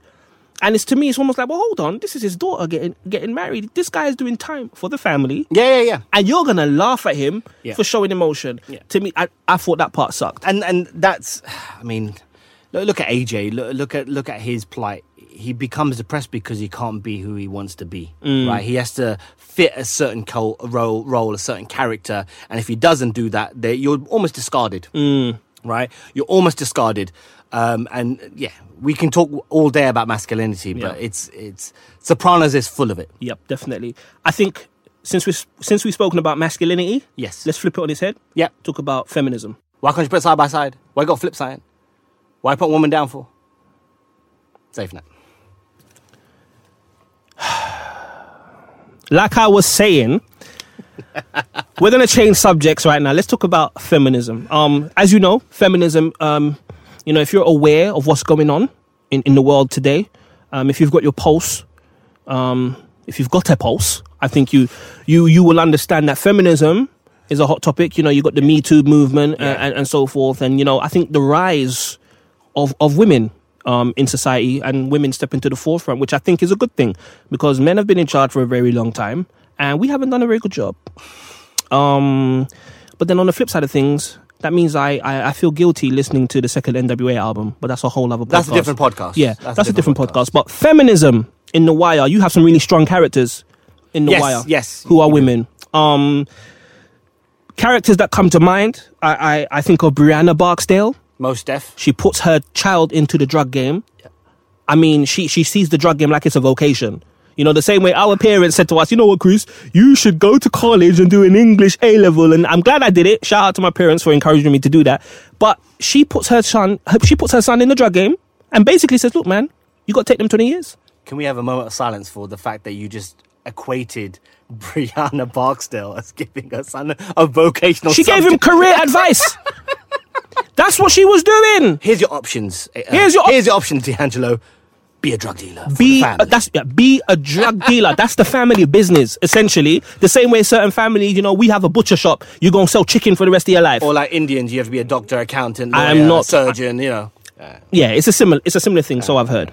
Other strong characters. You got Delonda, Delonda Bryce, Naaman's mama. Oh, She to me is, I don't want to say waist gal. Is that what they say? I'm not saying anything. That's what I heard. That's what I've heard people call I her. ain't Right? saying nothing. She is the worst example of a mother Yeah. I've ever seen in a show. You know why?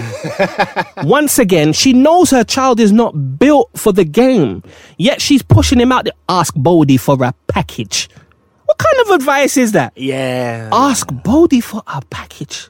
She's saying she's not saying, "Well, go, go and ask Bodie if you can go and intern at the local market. Go and ask him for a package." True, right? Was she like doing her nails or something, or she watching TV or something? Oh, yo, Yeah, doesn't she was know me. spending all that WeeBay money. Yes. But you know what's crazy? Here's what I found out about Delonda. She uses the surname Bryce. Her and WeeBay were never married. No way. They were in the storyline. They were never married, but yet she's taking his name. Why? Because she's in love with the street life. She appreciates the allure, and she's living off the strength of WeeBay. Wow. And she puts that before her own child. Delonda Bryce, you are a deplorable human being. You are the weakest link. Goodbye. Other strong characters in the wire: Snoop, for obvious Yeah, of course, reasons. Of course, of course. Rhonda Perlman, I think district Oh, attorney, yeah. the redhead. Yeah, yeah, Yep, yeah, yep, yeah. yep. She, She- she she gets around with uh, McNulty, McNulty and, um, Daniels. the- Wooden Daniels. Yeah, the guy Yeah. who can't move. Yeah, yeah, yeah. yeah, that Daniels. Yeah, yeah. She, Can't move she, his um, shoulders. she- Doesn't, yeah, yeah, yeah. She she lacks variety. Um, you also had Teresa. I can't pronounce her last name. Teresa's the the, the woman who works with Car Carcetti. Is it Carcetti they call him or Carcetti? Car- Carcetti, I think. Carcetti. She's his campaign. oh yes, fixer. yes. She the she really messes- attractive lady that J- Jimmy ends up with. I don't know about that, but she ends up with. she's Jimmy. attractive. Yeah, yeah, yeah, she's attractive. Good luck with that. Marla Daniels as well. To me, she's Oh, almost yes, she's yes. she's um Caesar Daniels' moral compass. She's his Um, wife, right? She's his And- wife, and yeah. some of the things she says to him, she she encourages him, Yeah. she props him up. She is almost his conscience. She says a quote in one of the episodes, and they use it at the beginning of, of the same episode. You can't lose if you don't play the game. Yeah. Yeah. And to me, that was one of the most profound things that was said in The Wire. I love her because she never raised her voice. She never, she was never angry, but she had such gravitas and her words carried weight. Yeah. And I, I don't know the name of the actress or actor who plays her, but I will find out afterwards. But I think she, she's one of my favorite underrated characters, if that makes sense. Okay. So Sopranos. Um, obviously, we have to talk about Melfi. Um, obviously, she's outside of the family. Um, she's an intellectual. She has a more of a she has a different moral compass to the to the rest of the women in the show. Carmela, I'd like to say she's strong, but she's not strong enough to at times to leave Tony. It takes it takes a lot for her to leave Tony. She, you know, there's that moment where she keeps saying she sees a therapist, and the therapist goes, "I'm not taking your money. You got to leave your husband. I'll take. I don't take blood money." And she thinks about it, and she goes, "Oh, it's for the kids," and da da da. But then, you know, when Tony comes through with a, a nice bracelet, a nice necklace, she's back there again. Um, Are you saying she was bought? I don't think she was bought. I think she had her reasons that I don't know, but from a from a viewer's perspective, it was almost like you want to be strong but you can't. But then she's also representing a lot of people who are in relationships, not like that, but in relationships where they may want to get out of that relationship but they can't. They might be scared. They may feel what they're going to do. Hmm. That's true. She says, you know, what am I going to do? I have to find an apartment. I have to think about the kids, and maybe that becomes overwhelming that she just settles for. Uh, I've lived. I've got this far. I might as well stick with it. She takes com- she puts comfort before her own happiness. I think. Yeah, yeah, yeah. Sad. And I think like uh, Charmaine, Artie Bucco's wife, she takes no shit. Yeah. She she yeah. She- she wore the trousers in that house. Right, and she saw what you know the the association to to the Sopra- uh, to the to the Soprano family, the whole crew. She knew what that meant. She tried to steer her husband away, but couldn't, and ultimately she leaves him for it, really, because she he just doesn't have the clue. Um, so that that's with the with uh, feminism and femin and, and the female characters that are strong in the Sopranos. Yep. So should we do best episodes? I'm ready. Ready. Let's do this. Let's do this, right? So let's do Wire best episodes. Okay, so I'm going from I've got three best episodes, and when I say they're the best episodes, they're my personal that's- favorite episodes, right? So the cost. I think that's season one, Cost. uh, episode eleven. Please don't quote me on this, David Simon. I'm sorry, um, but that episode is where you know Orlando. I love Shout Orlando. out to Orlando and Kima go undercover. Oh yeah, that's a great episode. the action. in Oh, that- yeah, the yeah, action yeah, in that yeah, episode. My heart was beating, Yeah. constantly. Yeah. it's the scene where Orlando gets killed, Yeah. and Kima gets injured, Yeah. and it really kind of unravels for for for Weebay and all those extra people. Um, and when I say extra people, little man. Little man. Weebay ends up killing little man, and then they're gonna have to Yeah. clean up this whole entire mess that comes from actually, you know, the attempted murder of a police officer. Yeah. I think one of the key things you should look for in that scene is that they play Unfriendly Game by Master Ace in the background. And it's really, it's really important because, you know, s- they're on their way to do some dirt. Someone's going to get killed. You know, it's going to be a drug bust gone wrong. And I just think Unfriendly Game really heightens the tension in, in that scene because it basically talks about the streets being an unfriendly game and it compares it to different sports and uses, you know, different sports and game analogies. So it's, it's, it's real deep. It's real deep. One of my favorite episodes. Um, I think my second favorite episode, Middle Ground. So Middle Ground is episode 10 of season 3 and it's where Stringer gets killed. right. That episode was something else. I'm going to touch on it at the end of the podcast, but The Wire didn't really win many awards. No. It won next to next to none. Um, it was hardly ever nominated for Emmys. I think it was like two occasions where it was nominated for an Emmy. Um, the episode Middle Ground was nominated for an Emmy. If you guys ever watch The Wire, if you you know, I would definitely recommend watching The Middle Ground again. And the reason why it really it really hits me in the chest, square in the sternum, is because I was like, how can David Simon kill off such a key character in season three? in season three. I couldn't. I, I sat after that episode. I literally had to sit there and think, what did I just see? Yeah. It was that deep. That was great. It was a, it, wa- it was a it was a great episode. and Definitely. it's also it also made me think how you know the lies and- that we tell, and the, you know the the the um dishonest things we do, how they can eventually catch up with us. catch up Yeah, with you. yeah, absolutely. And And more you know more often than not, they will catch up with you. the house always wins. Okay. Middle ground, middle ground, middle ground. Episode. It's one of the latter episodes. I, I think it's the penultimate. Penultimate means one Second to before- last. All right. Yeah. So it's the penultimate episode of season three. Awesome, awesome, awesome episode, and the writing was crazy.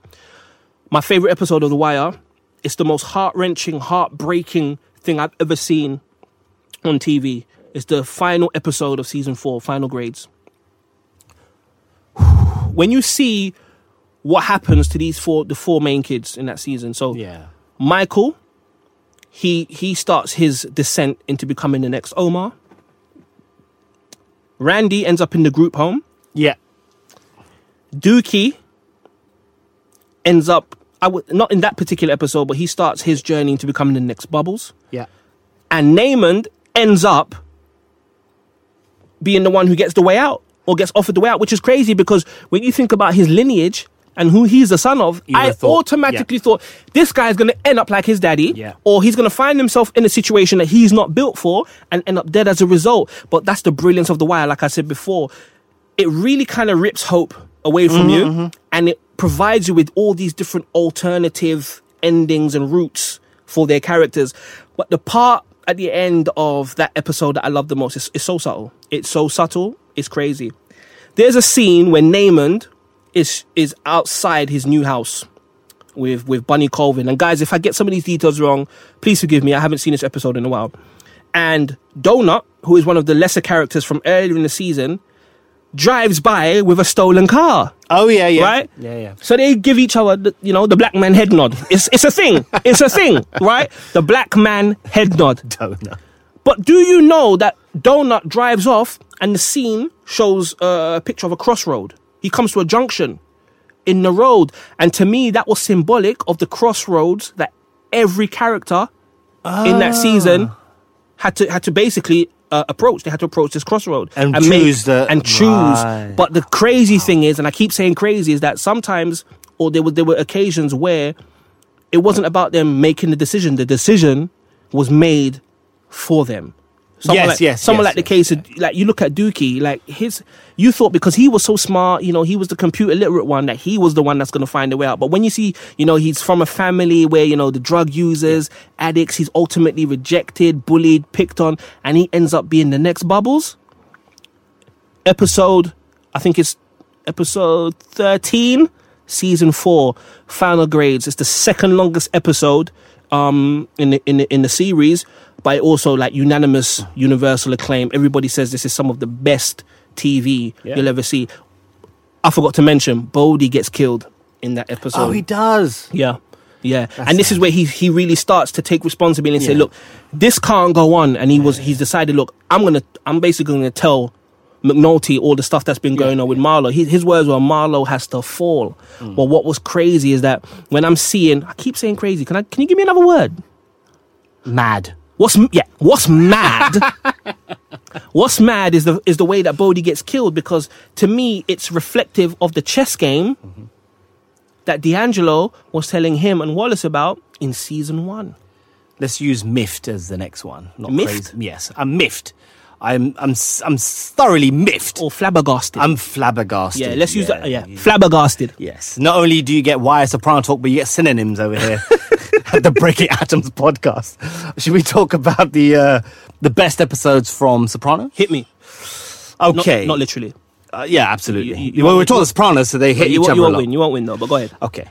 Um, so college uh, season one. Loved it. It's a it's a great episode. Tony takes Meadow to see colleges, um, and before they go, they find out that oh well, on the way rather, Tony sees he what he thinks is a snitch who's in witness protection. He confirms it, and then this kind of cat and mouse game while Meadow and Tony are seeing colleges, there's this cat and mouse game between this snitch and Tony. What I found amazing is it kind of almost blurs the lines between Tony's mob life and his family life. right? So in the first season, there's the things with the ducks, which represent his family.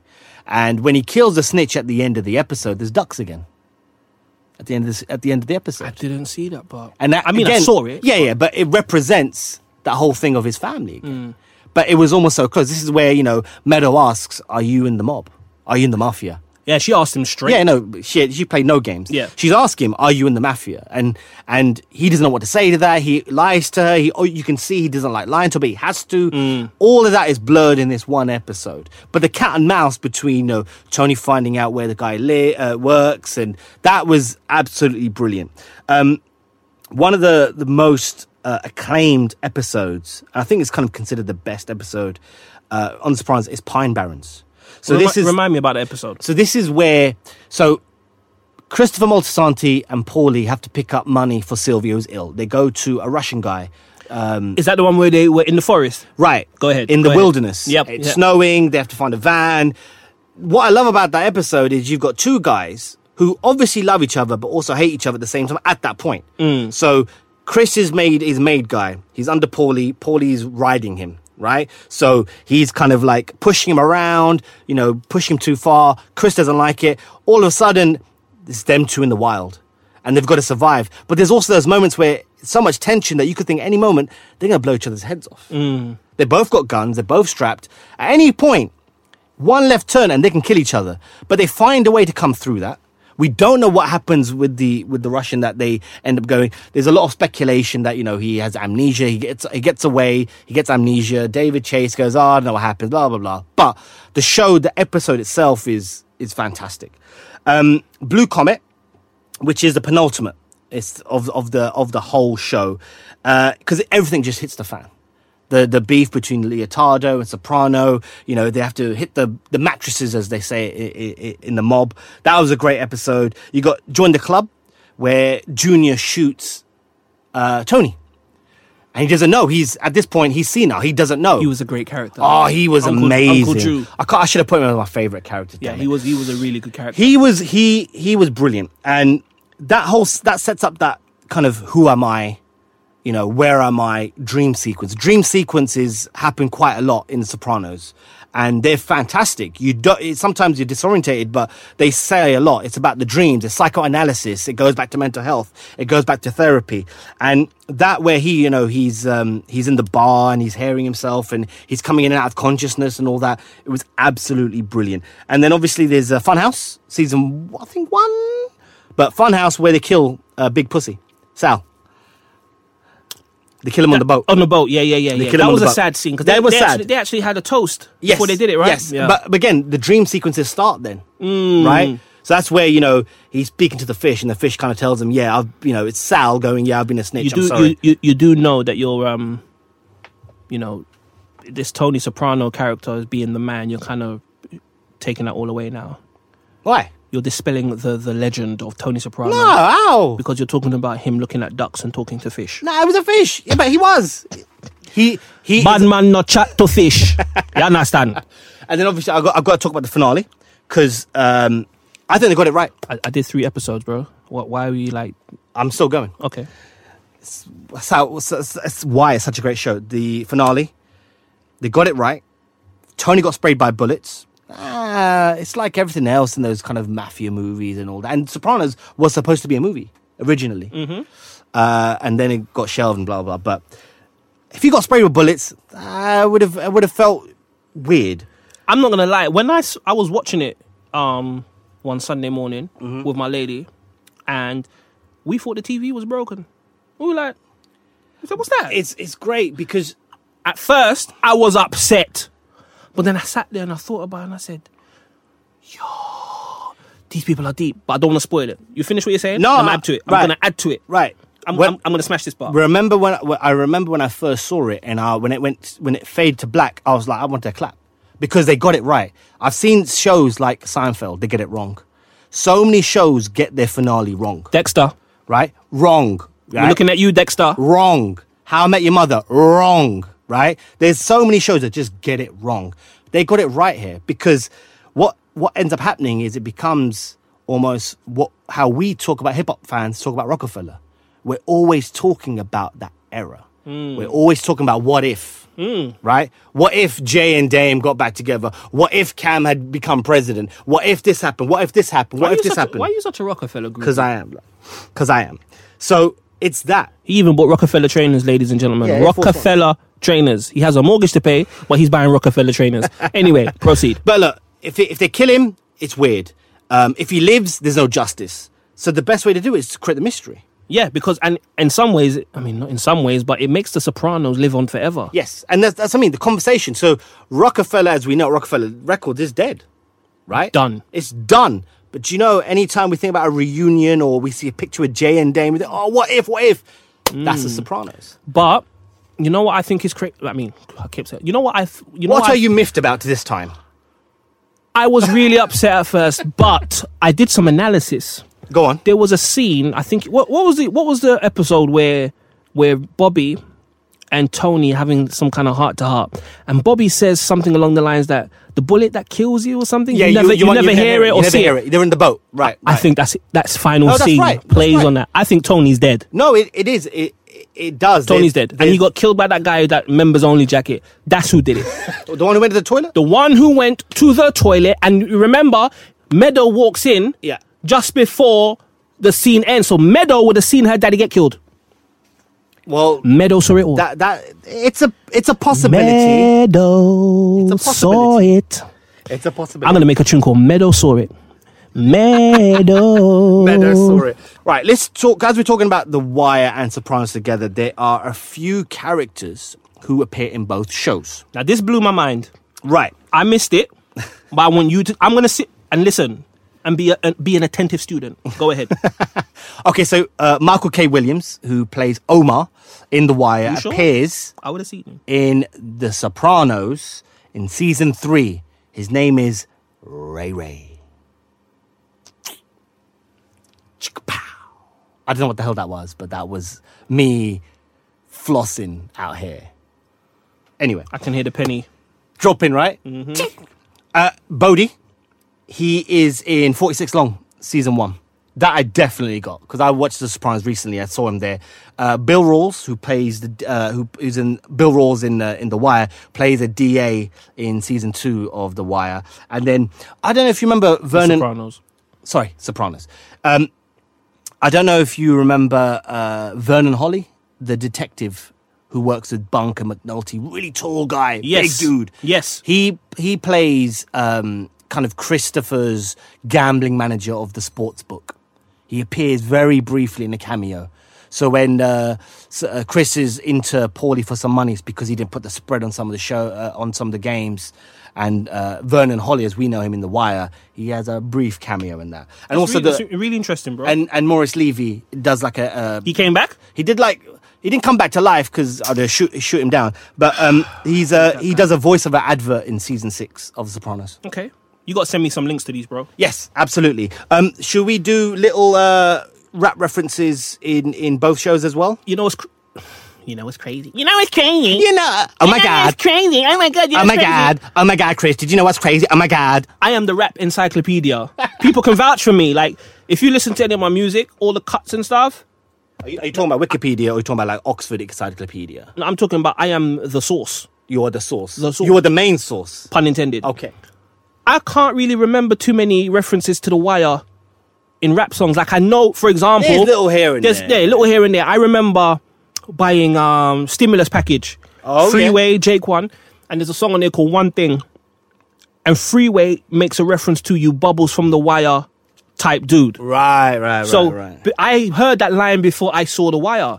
So Bubbles was essentially a snitch. Okay, so he's basically saying you remind me of Bubbles from the wire because you're a snitch. Um, one artist who I love, I love, I love, I love his music is Sky Zoo. Yes. his album is his albums are just wire references. He's got a song on music for my friends, and it's called "Asking Bodhi for a Package." Asking Bodhi for a package Shout out to Sky Zoo. if you go on his MySpace, this is how old school I am. You go on his MySpace. I think he went to like a Wire convention. He's got pictures with David Simon, Every okay, all these types okay, of people. okay. But it doesn't surprise me because of the, the kind of depth in his writing. it doesn't surprise me that he would gravitate to a show. He's Brooklyn, like the right? way- He's Brooklyn. born and bred. Michael K. Williams is Brooklyn too. Michael K. Williams Yeah, is Brooklyn. he Michael K. is. Williams is Brooklyn. Okay. So yeah, All right. Wi- Sky Zoo and The Wire. Like even when he promoted his, his, he's promoting his new album right now Right. in celebration of us. He tweets out the album sampler link. Testers is out. Quoting Bodie. It First was and nuts. fifteenth. First and fifteenth. dude, Testers is out. He didn't even say I got a new album coming. Testers is out. Okay, so I know uh, there's Eminem does like a reference to Canard, uh, the little boy who shot Omar. I know Sean P makes a reference to The Wire uh, on a song called The One. Um, I think in Sopranos, we've got obviously the biggest one that I know of would be Hove, Crazy in Love. OG, was it? What does he say? OG, the big homie, the one and only. That line. Um, uh, Why has pockets my mind fat, got blank? po- pockets fat like Tony. So He's ref- okay. Yes. yes. that's- and, that's- and oh. Jay Z was a big fan of the Sopranos. Yeah, right? I, I, I've, I, I think I don't know where I heard this or read it that he. Ho- I mean, I don't know Hove, um, but he ho- used to host like weekly parties at his house to like screen the show. Can you and imagine? Can you imagine what it would be like to go to his the house to watch racism, the, but the racism in that show towards black people. Like sometimes I feel, I feel very uncomfortable. But you know why it's good? Because it's crazy. Okay, it's crazy. it's crazy. It's It's uh, crazy. what is what are I'm you meant getting this about put- now? I'm getting this put on a shirt. You know what's crazy? It's going I'm on a cr- shirt. It's crazy. You know what's crazy? That's a good one. so many rappers from the '90s, Jay Z included, Yeah. had this whole mafioso thing. Yeah, absolutely. going on. You had the Absolutely. firm, AZ, Yeah. Jay Z, all these guys had Italian um, Escobar and all that. pseudonyms. Yeah, yeah, yeah, yeah, yeah. But now they could now they had it it was for us to see that you know behind the scenes, like this is how some of these people thought about us. Yeah, yeah, yeah. Absolutely. This is how and I'm not saying all Italians or mafia people don't like black, ethnic or whatever, but it links into something tragedy Gaddafi said uh huh. that the reason why he went with that whole um, Iraq or Iraq Kuwait Right, right, type right. thing is because he wanted to emulate people who were gangster, but not not not necessarily Italian mobsters. Because he felt he mentioned the scene in like Goodfellas, you know about the drugs. That's for the blacks.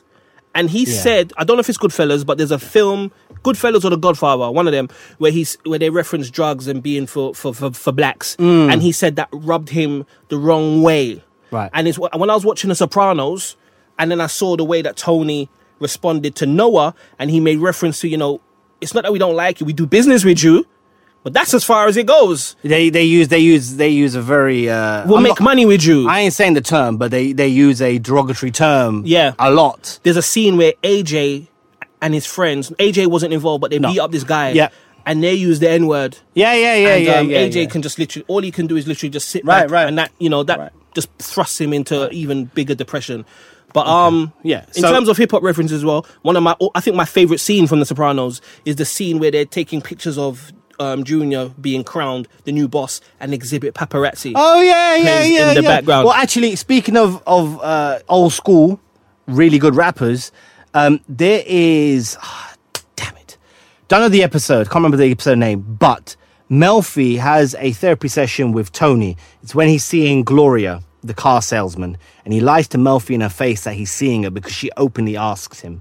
She gets on the phone after that, has a has a conversation with her son, who's sitting in his dorm room, and it's really, I mean, I watched it, I was like, oh my God, that is so blatant in your face. There's a Bumpy Knuckles album promo s- uh, poster just where he's sitting. Industry shakedown.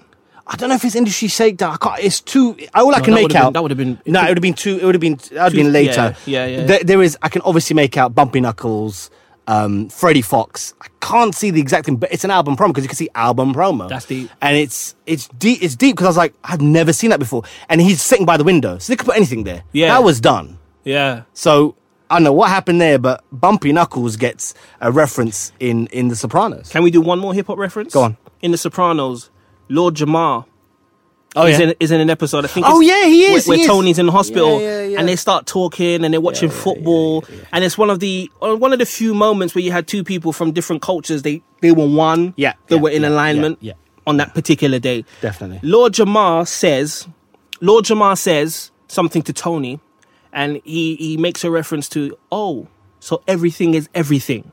and I think Tony kind of agrees with him. He gives him gives him some kind of sign that I agree with- agree with you everything is everything is the name of the third brand Nubian album, Album, yeah. that came out. I think it was you, know, you got 91. I think it was like 93. 93, 94. It was called Everything Is Everything. So that's a pretty Mm. Okay. cool uh, Okay. reference to the to, to, to hip hop. And also, Yeah. Lord Jamar was approached to play or audition for the role of Omar. Ah, interesting. So that's a fun fact. That's a, that's one of my fun facts. so let's let's get into a couple of more fun facts. Yeah. So that's a fun fact. So let's carry on with that. Uh, I'll do some soprano ones. Uh, Christopher Maltasanti, I think his name's Michael Imperial. He wrote some of the older, the, the later series as well. Um, he gets shot on the leg in The Goodfellas by Joe Pesci for just making fun out of fun of him. And it's an interesting symmetry because I don't know if you remember the episode of uh, Chris in the bakery when he has to get some like Italian sweets, and the baker kind of brushes him off, so he shoots him in the leg. okay, That's a symmetry gotcha. right? Because that's what he does. That's what he does to the kid in the bakery. Now, mentioned it earlier about Melfi and Ray Liotta, uh, supposed to be the original Tony and Carmella. Uh, Ray Liotta didn't want to do a TV show, basically. He didn't want to be tied down. He also. Do you reckon he regrets it now? No, maybe, but I think he was like, I've done so many mob stuff, and Ray Liotta is classic for the mob stuff. I don't think he needed to do that. And I think Galdafini was the right choice in Yeah. hindsight. Uh, Ray Liotta was also considered for Ralphie as well, uh, but they went with uh, with someone else. Um, here's one, right? Breaking Bad. It's about ten years old now. Another amazing show. I'm sure we'll do a podcast on this. Yeah, we have to. There is a reference in Breaking Bad to The Sopranos. So in Breaking Bad, there is a member of the Juarez drug cartel. Now he his name is Juan Bolsa, right? Yeah, he's serious. Right, right. He's serious, right? Yeah, he's a serious man. high-ranking Yes, member. Very he's, serious man. He's the contact. Yes. between Gus Fring and and Walter. Very serious Right. man. Completely right. Yes. Now, remember that. He's the go between, the intermediary, right? Now, It's a big word. wow, thank you. Juan Bolsla, if you translate it from Spanish to English, Juan is John, Bolsa is bag. Another word for bag is sack. Stop it. Johnny Sack is an intermediary between New York and Jersey. Stop it. That's way too deep. Yeah, that's it. Yeah, you went. No, you know No. what? F- Your fun facts. You, It's true. That's that's what he was. you see what you see what I'm talking about, ladies and gentlemen. This is the show where we're gonna break it down to the very last compound. We are now translating names. I was not expecting that one. You, my man, are very smart. you smart. Ready for my fun facts? Yeah, let's go. Most Def. Most Okay, Def. so my first fun fact is Oh, First one is uh, the character of Omar. In The Wire, Omar ends up in jail. His connect Butchie basically sends two people to protect Omar because Omar's robbed half of Baltimore. right. Half of Baltimore is in the jail. They are going to rob him or they're going to kill him. Mm-hmm. Butchie, who is basically his unofficial bank, sends two of his boys to protect him. Now there's a tall, dark guy with a with a little kufi on. That guy is called Donnie. Okay, Mm-hmm. Right. Donnie is really Donnie Andrews. Donnie Andrews is the person who they based Omar on. So just a bit of background on- on Wow. Donnie Andrews. Donnie Andrews was basically a stick-up kid in, in, in Baltimore, he had a heroin addict. So, you know, the big man in Baltimore said to him, Oh, look, I need you to take out two people. It was a contract killing, and I'll give you X amount of money. To support his heroin addiction, he actually went out and killed this person, right? Afterwards, he was riddled with guilt that he actually went and turned himself in to Ed Burns, Right. who is a producer on The Wire. Wire. Cut a long story short, he's in jail. He turns his life around. He does like anti-gang workshops. He, you know, he works with the young people, and you know, tries to play like an intercessory role Mm-hmm. in terms of putting them on the right track. I cut a long story even shorter. David Simon and Ed Burns rallied for his early release. I think his appeal failed a couple of Yeah, I times. heard about the- right, but they right. rallied for his early his early release, um, and he you know he was released um, just for all the good work and stuff that he'd been doing, and he ended up becoming a producer slash consultant. He was a consultant on the show. show, wow. So a lot of the scenes with Omar, like when people dropping the drugs. Or you know, like um, him jumping out the window. Omar coming. Omar coming. He didn't actually do the whistle, by the way. that was didn't? recorded by someone else. I've forgotten the name of the actress Oh. because Michael K. Williams can't whistle.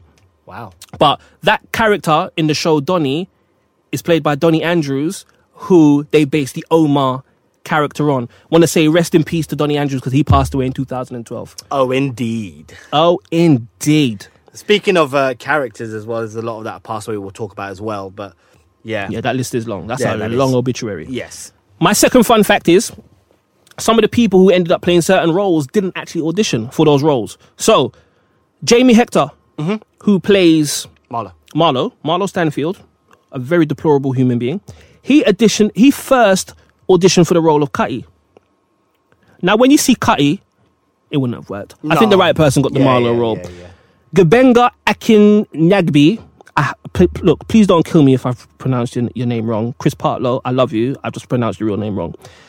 He auditioned for the role of Marlowe himself, Did he? but ended up as Chris Partlow. Once again, I think it's the right decision. Intro. Yeah, yeah, yeah, yeah. Lance Reddick, who plays Lieutenant and later Major Cedric Daniels, he initially auditioned for the roles of Bunk, Okay. Bunk Moreland, and drug addict Bubbles. Now, look, Lance Reddick, I got love for you. Some would say you're, uh, you know, you were a bit wooden and stuff, but I liked you. I, I got time for you, but there was no way you could have played Bubbles you know- after Andre Royo. No, sir. Do you know I'm giving you the same uh, eyes, the stern eyes that Daniels gives McNulty when he's fucked up? all the time, all the time, all the time. And my last fun fact in terms of the roles that people audition for, um, Trey Cheney, Hmm. who plays Poot, he originally auditioned for the role of Weebay. He was a rapper as well, wasn't he? The poop guy. Was he? he? Did, he, he, he, he, had- he, did, he dabbled. He dabbled. In a bit Dabbled? of rapping. Yeah, yeah, yeah. I think I think Hassan Johnson played Weebay to to the T. Shout out to my man Panama as well. He, he was uh, he was also in the wire too. Um, Who's that? So You got friends waiting the wire. yeah, he played. don't- he don't played stunt. act- Don't try No, stunt on me. yeah, absolutely. He's a Nah, rapper don't, too. Don't don't try and stunt on me. Um, my, can I do one more fun fact? I got one more as well. Go on.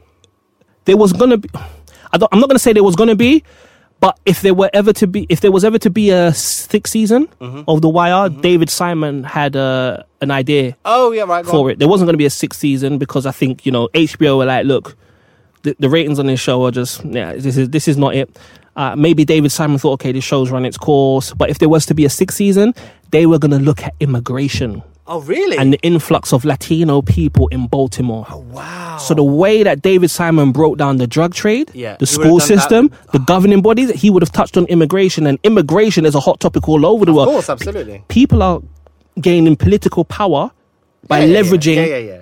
people's I don't know their their uh, misinformation or tapping into misunderstanding the- the- yeah, yeah. regarding immigration. Can you imagine if the wire had tapped into immigration? That that that I didn't know. Yep. That I didn't know. Six seasons. So Silvio, he invented that character. The guy who played Silvio, he invented that character. That wasn't nec- that wasn't originally written in the show. He, kind of created that character.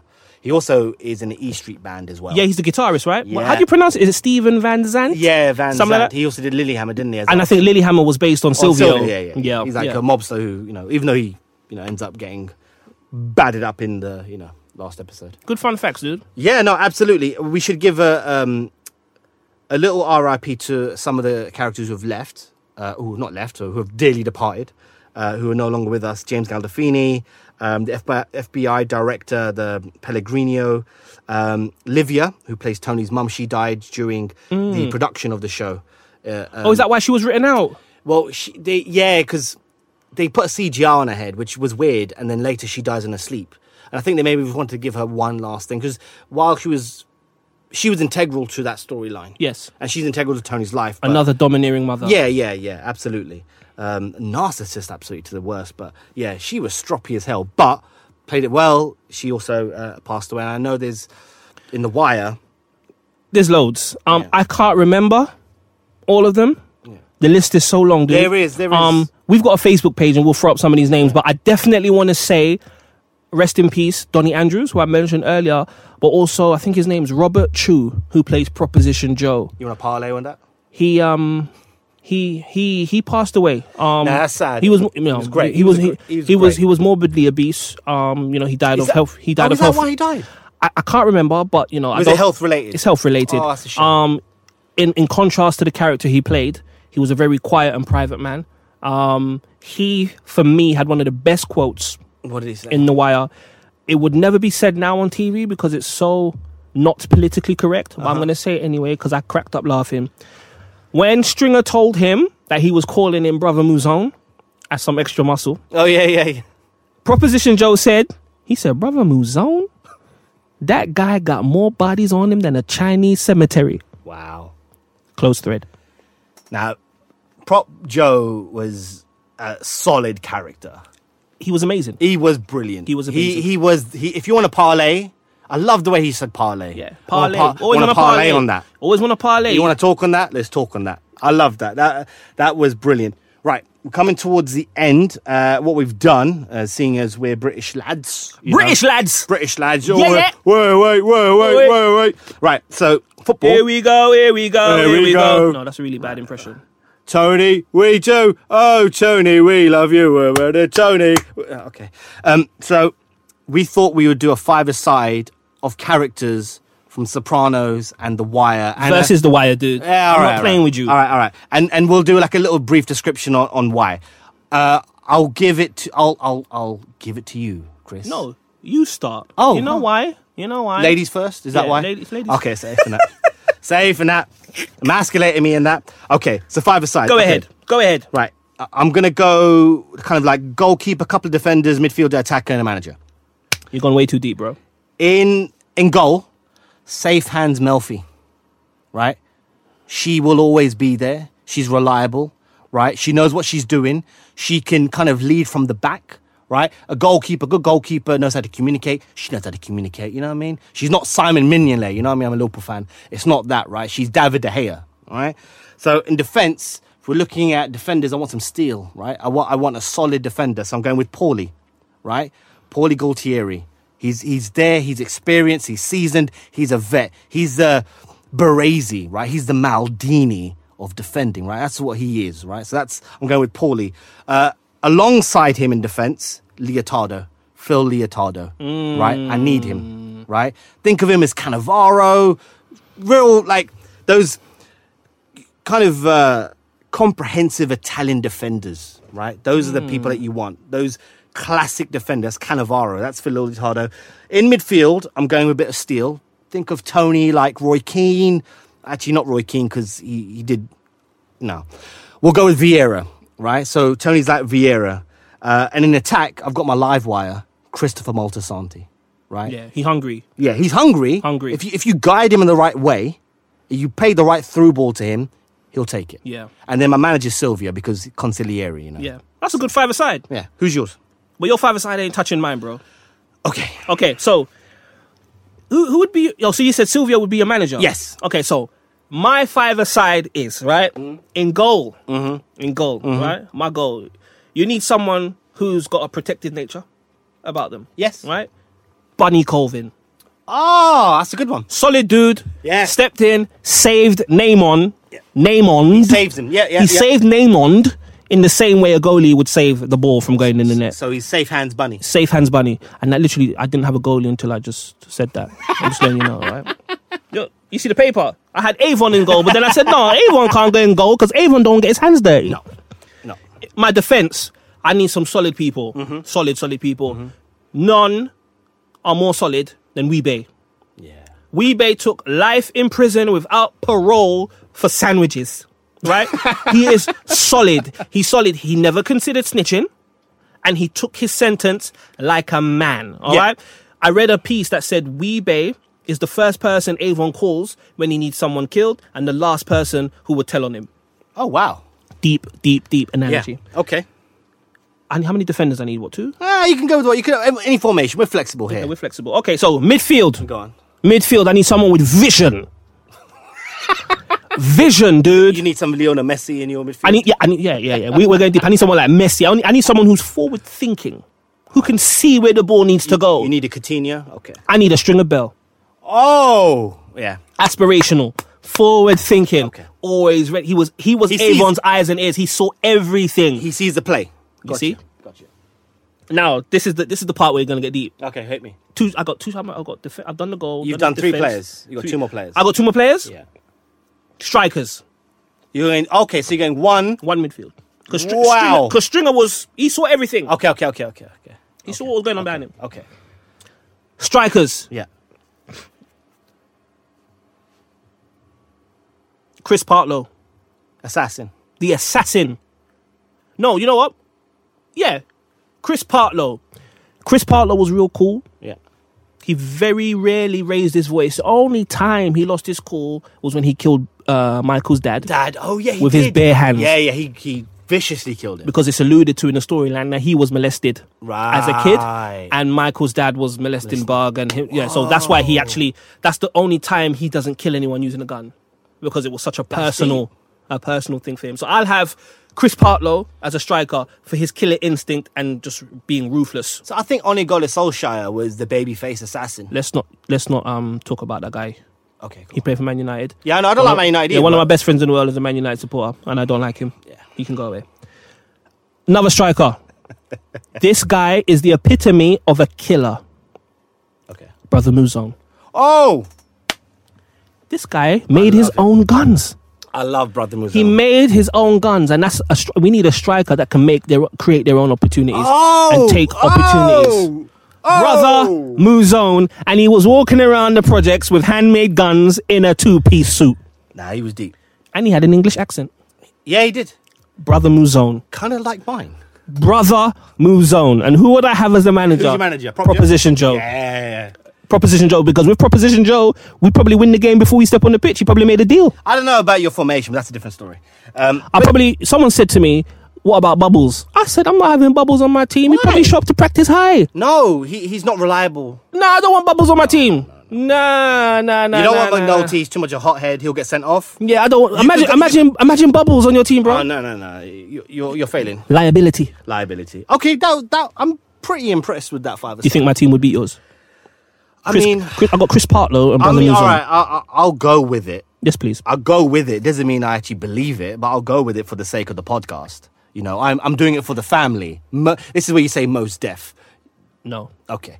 So as we head to the closing of the podcast, I think it's important that we talk about the legacies of both shows, the impact that both shows have had, and how we speak about these shows now and in the future. To me, The Sopranos and The Wire are like Biggie and Tupac. Fixtures in top five conversations. In the same way, you know, you can go to any corner of the world, and when you ask people about their top five rappers, you're not surprised if Biggie and Tupac are in the conversation. You ask people about the best TV shows, they'll often say, you know, The Wire, The Sopranos, Breaking Bad is, you know, gets a mention. So let's look at the legacies and see. Let's look at the legacies and you know what we enjoy Yeah. most Yeah. about each show and what we hold and what we hold dear. So I'll start with I think the legacy of the wire. What I think is going to be the legacy of the wire is the fact that it wasn't necessarily a ratings hit. The wire was like that hip hop album that all the purists loved. It's the, it's the Illmatic of TV. Right, Illmatic, one of the greatest hip hop albums of all time. People often say if there's one hip hop album you should ever listen to, it's Illmatic. but It's- it didn't exactly light up the charts. No, it didn't. It didn't do Illma- well. It- It didn't sell like a million after like a couple of years later. Illmatic's been out for how long? What, 24 years now? And Uh, 94 it came out. so. it's only sold about a million copies. Yeah, it's, it didn't do well. So you It didn't, absolutely. it didn't do well. So I think the legacy is the fact that, you know, its its status in history has not only come from critics, but people who constantly rediscover the show and tell people, oh, you know what, you need to see this show called The Wire. That person says, you need to see this show called The Wire. On that note, I want to shout out Michael Griffiths, who was my manager at the company I worked at in 2013. I came into work one day talking about, yeah, Breaking Bad, you know, it's, it's amazing, you know, thanks for letting me see it. He, and then he was like, if you think Breaking Bad was that good, you need to see The Wire. Yeah. When I watched the show, my brain and soul was illuminated. I want to shout out Michael Griffiths, Michael Griffiths for putting me on to The Wire. It's a rewarding but challenging watch. You're not going to get everything straight away. No. There's many obscure references. You'll miss stuff. You've got to go back and watch stuff, but everything is beautifully woven together. I think the same can be said about Sopranos. You'll miss things. It's woven together. You'll always catch new things. I, I watched it rec- uh, some of the, the earlier seasons again, and I see after um, Sal uh, Pussy gets killed, uh, there's a, an event. I think it's uh, probably a.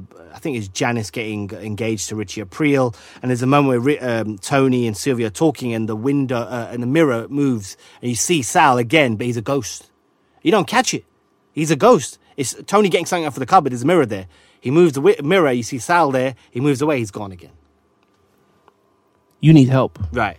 So the, it, the same could be said for that. The only thing I'd say about watching The Sopranos, especially in this climate, is they're coming for friends about you know the way certain characters are portrayed, uh, the sexism, things like that. I don't think The Sopranos is really edgy in in everything in in the in the violence that they show and things like that. I don't know if it would stand the test of time. I think they would be calling for its head um, in this climate, and maybe it's just one of those things that you know certain shows have their certain time, but I don't think in this day and age people would really look at it uh, in in the same way. Yeah, I think it's the same. It's the same thing with The Wire. I think it, you know in today's politically correct era, it some of the stuff wouldn't fly. It, But- wou- it wouldn't fly. But yeah, The Wire for me is the omatic of of TV. Uh, but Breaking Bad, I, I not Breaking Bad. Sorry, I think Sopranos is the precursor to Breaking Bad. Yeah, definitely. It is. It is. Walter White is a gangster. Say what you will, he's a gangster, right? Tony's in waste management. He's a gangster. Walter White is a teacher who becomes a gangster.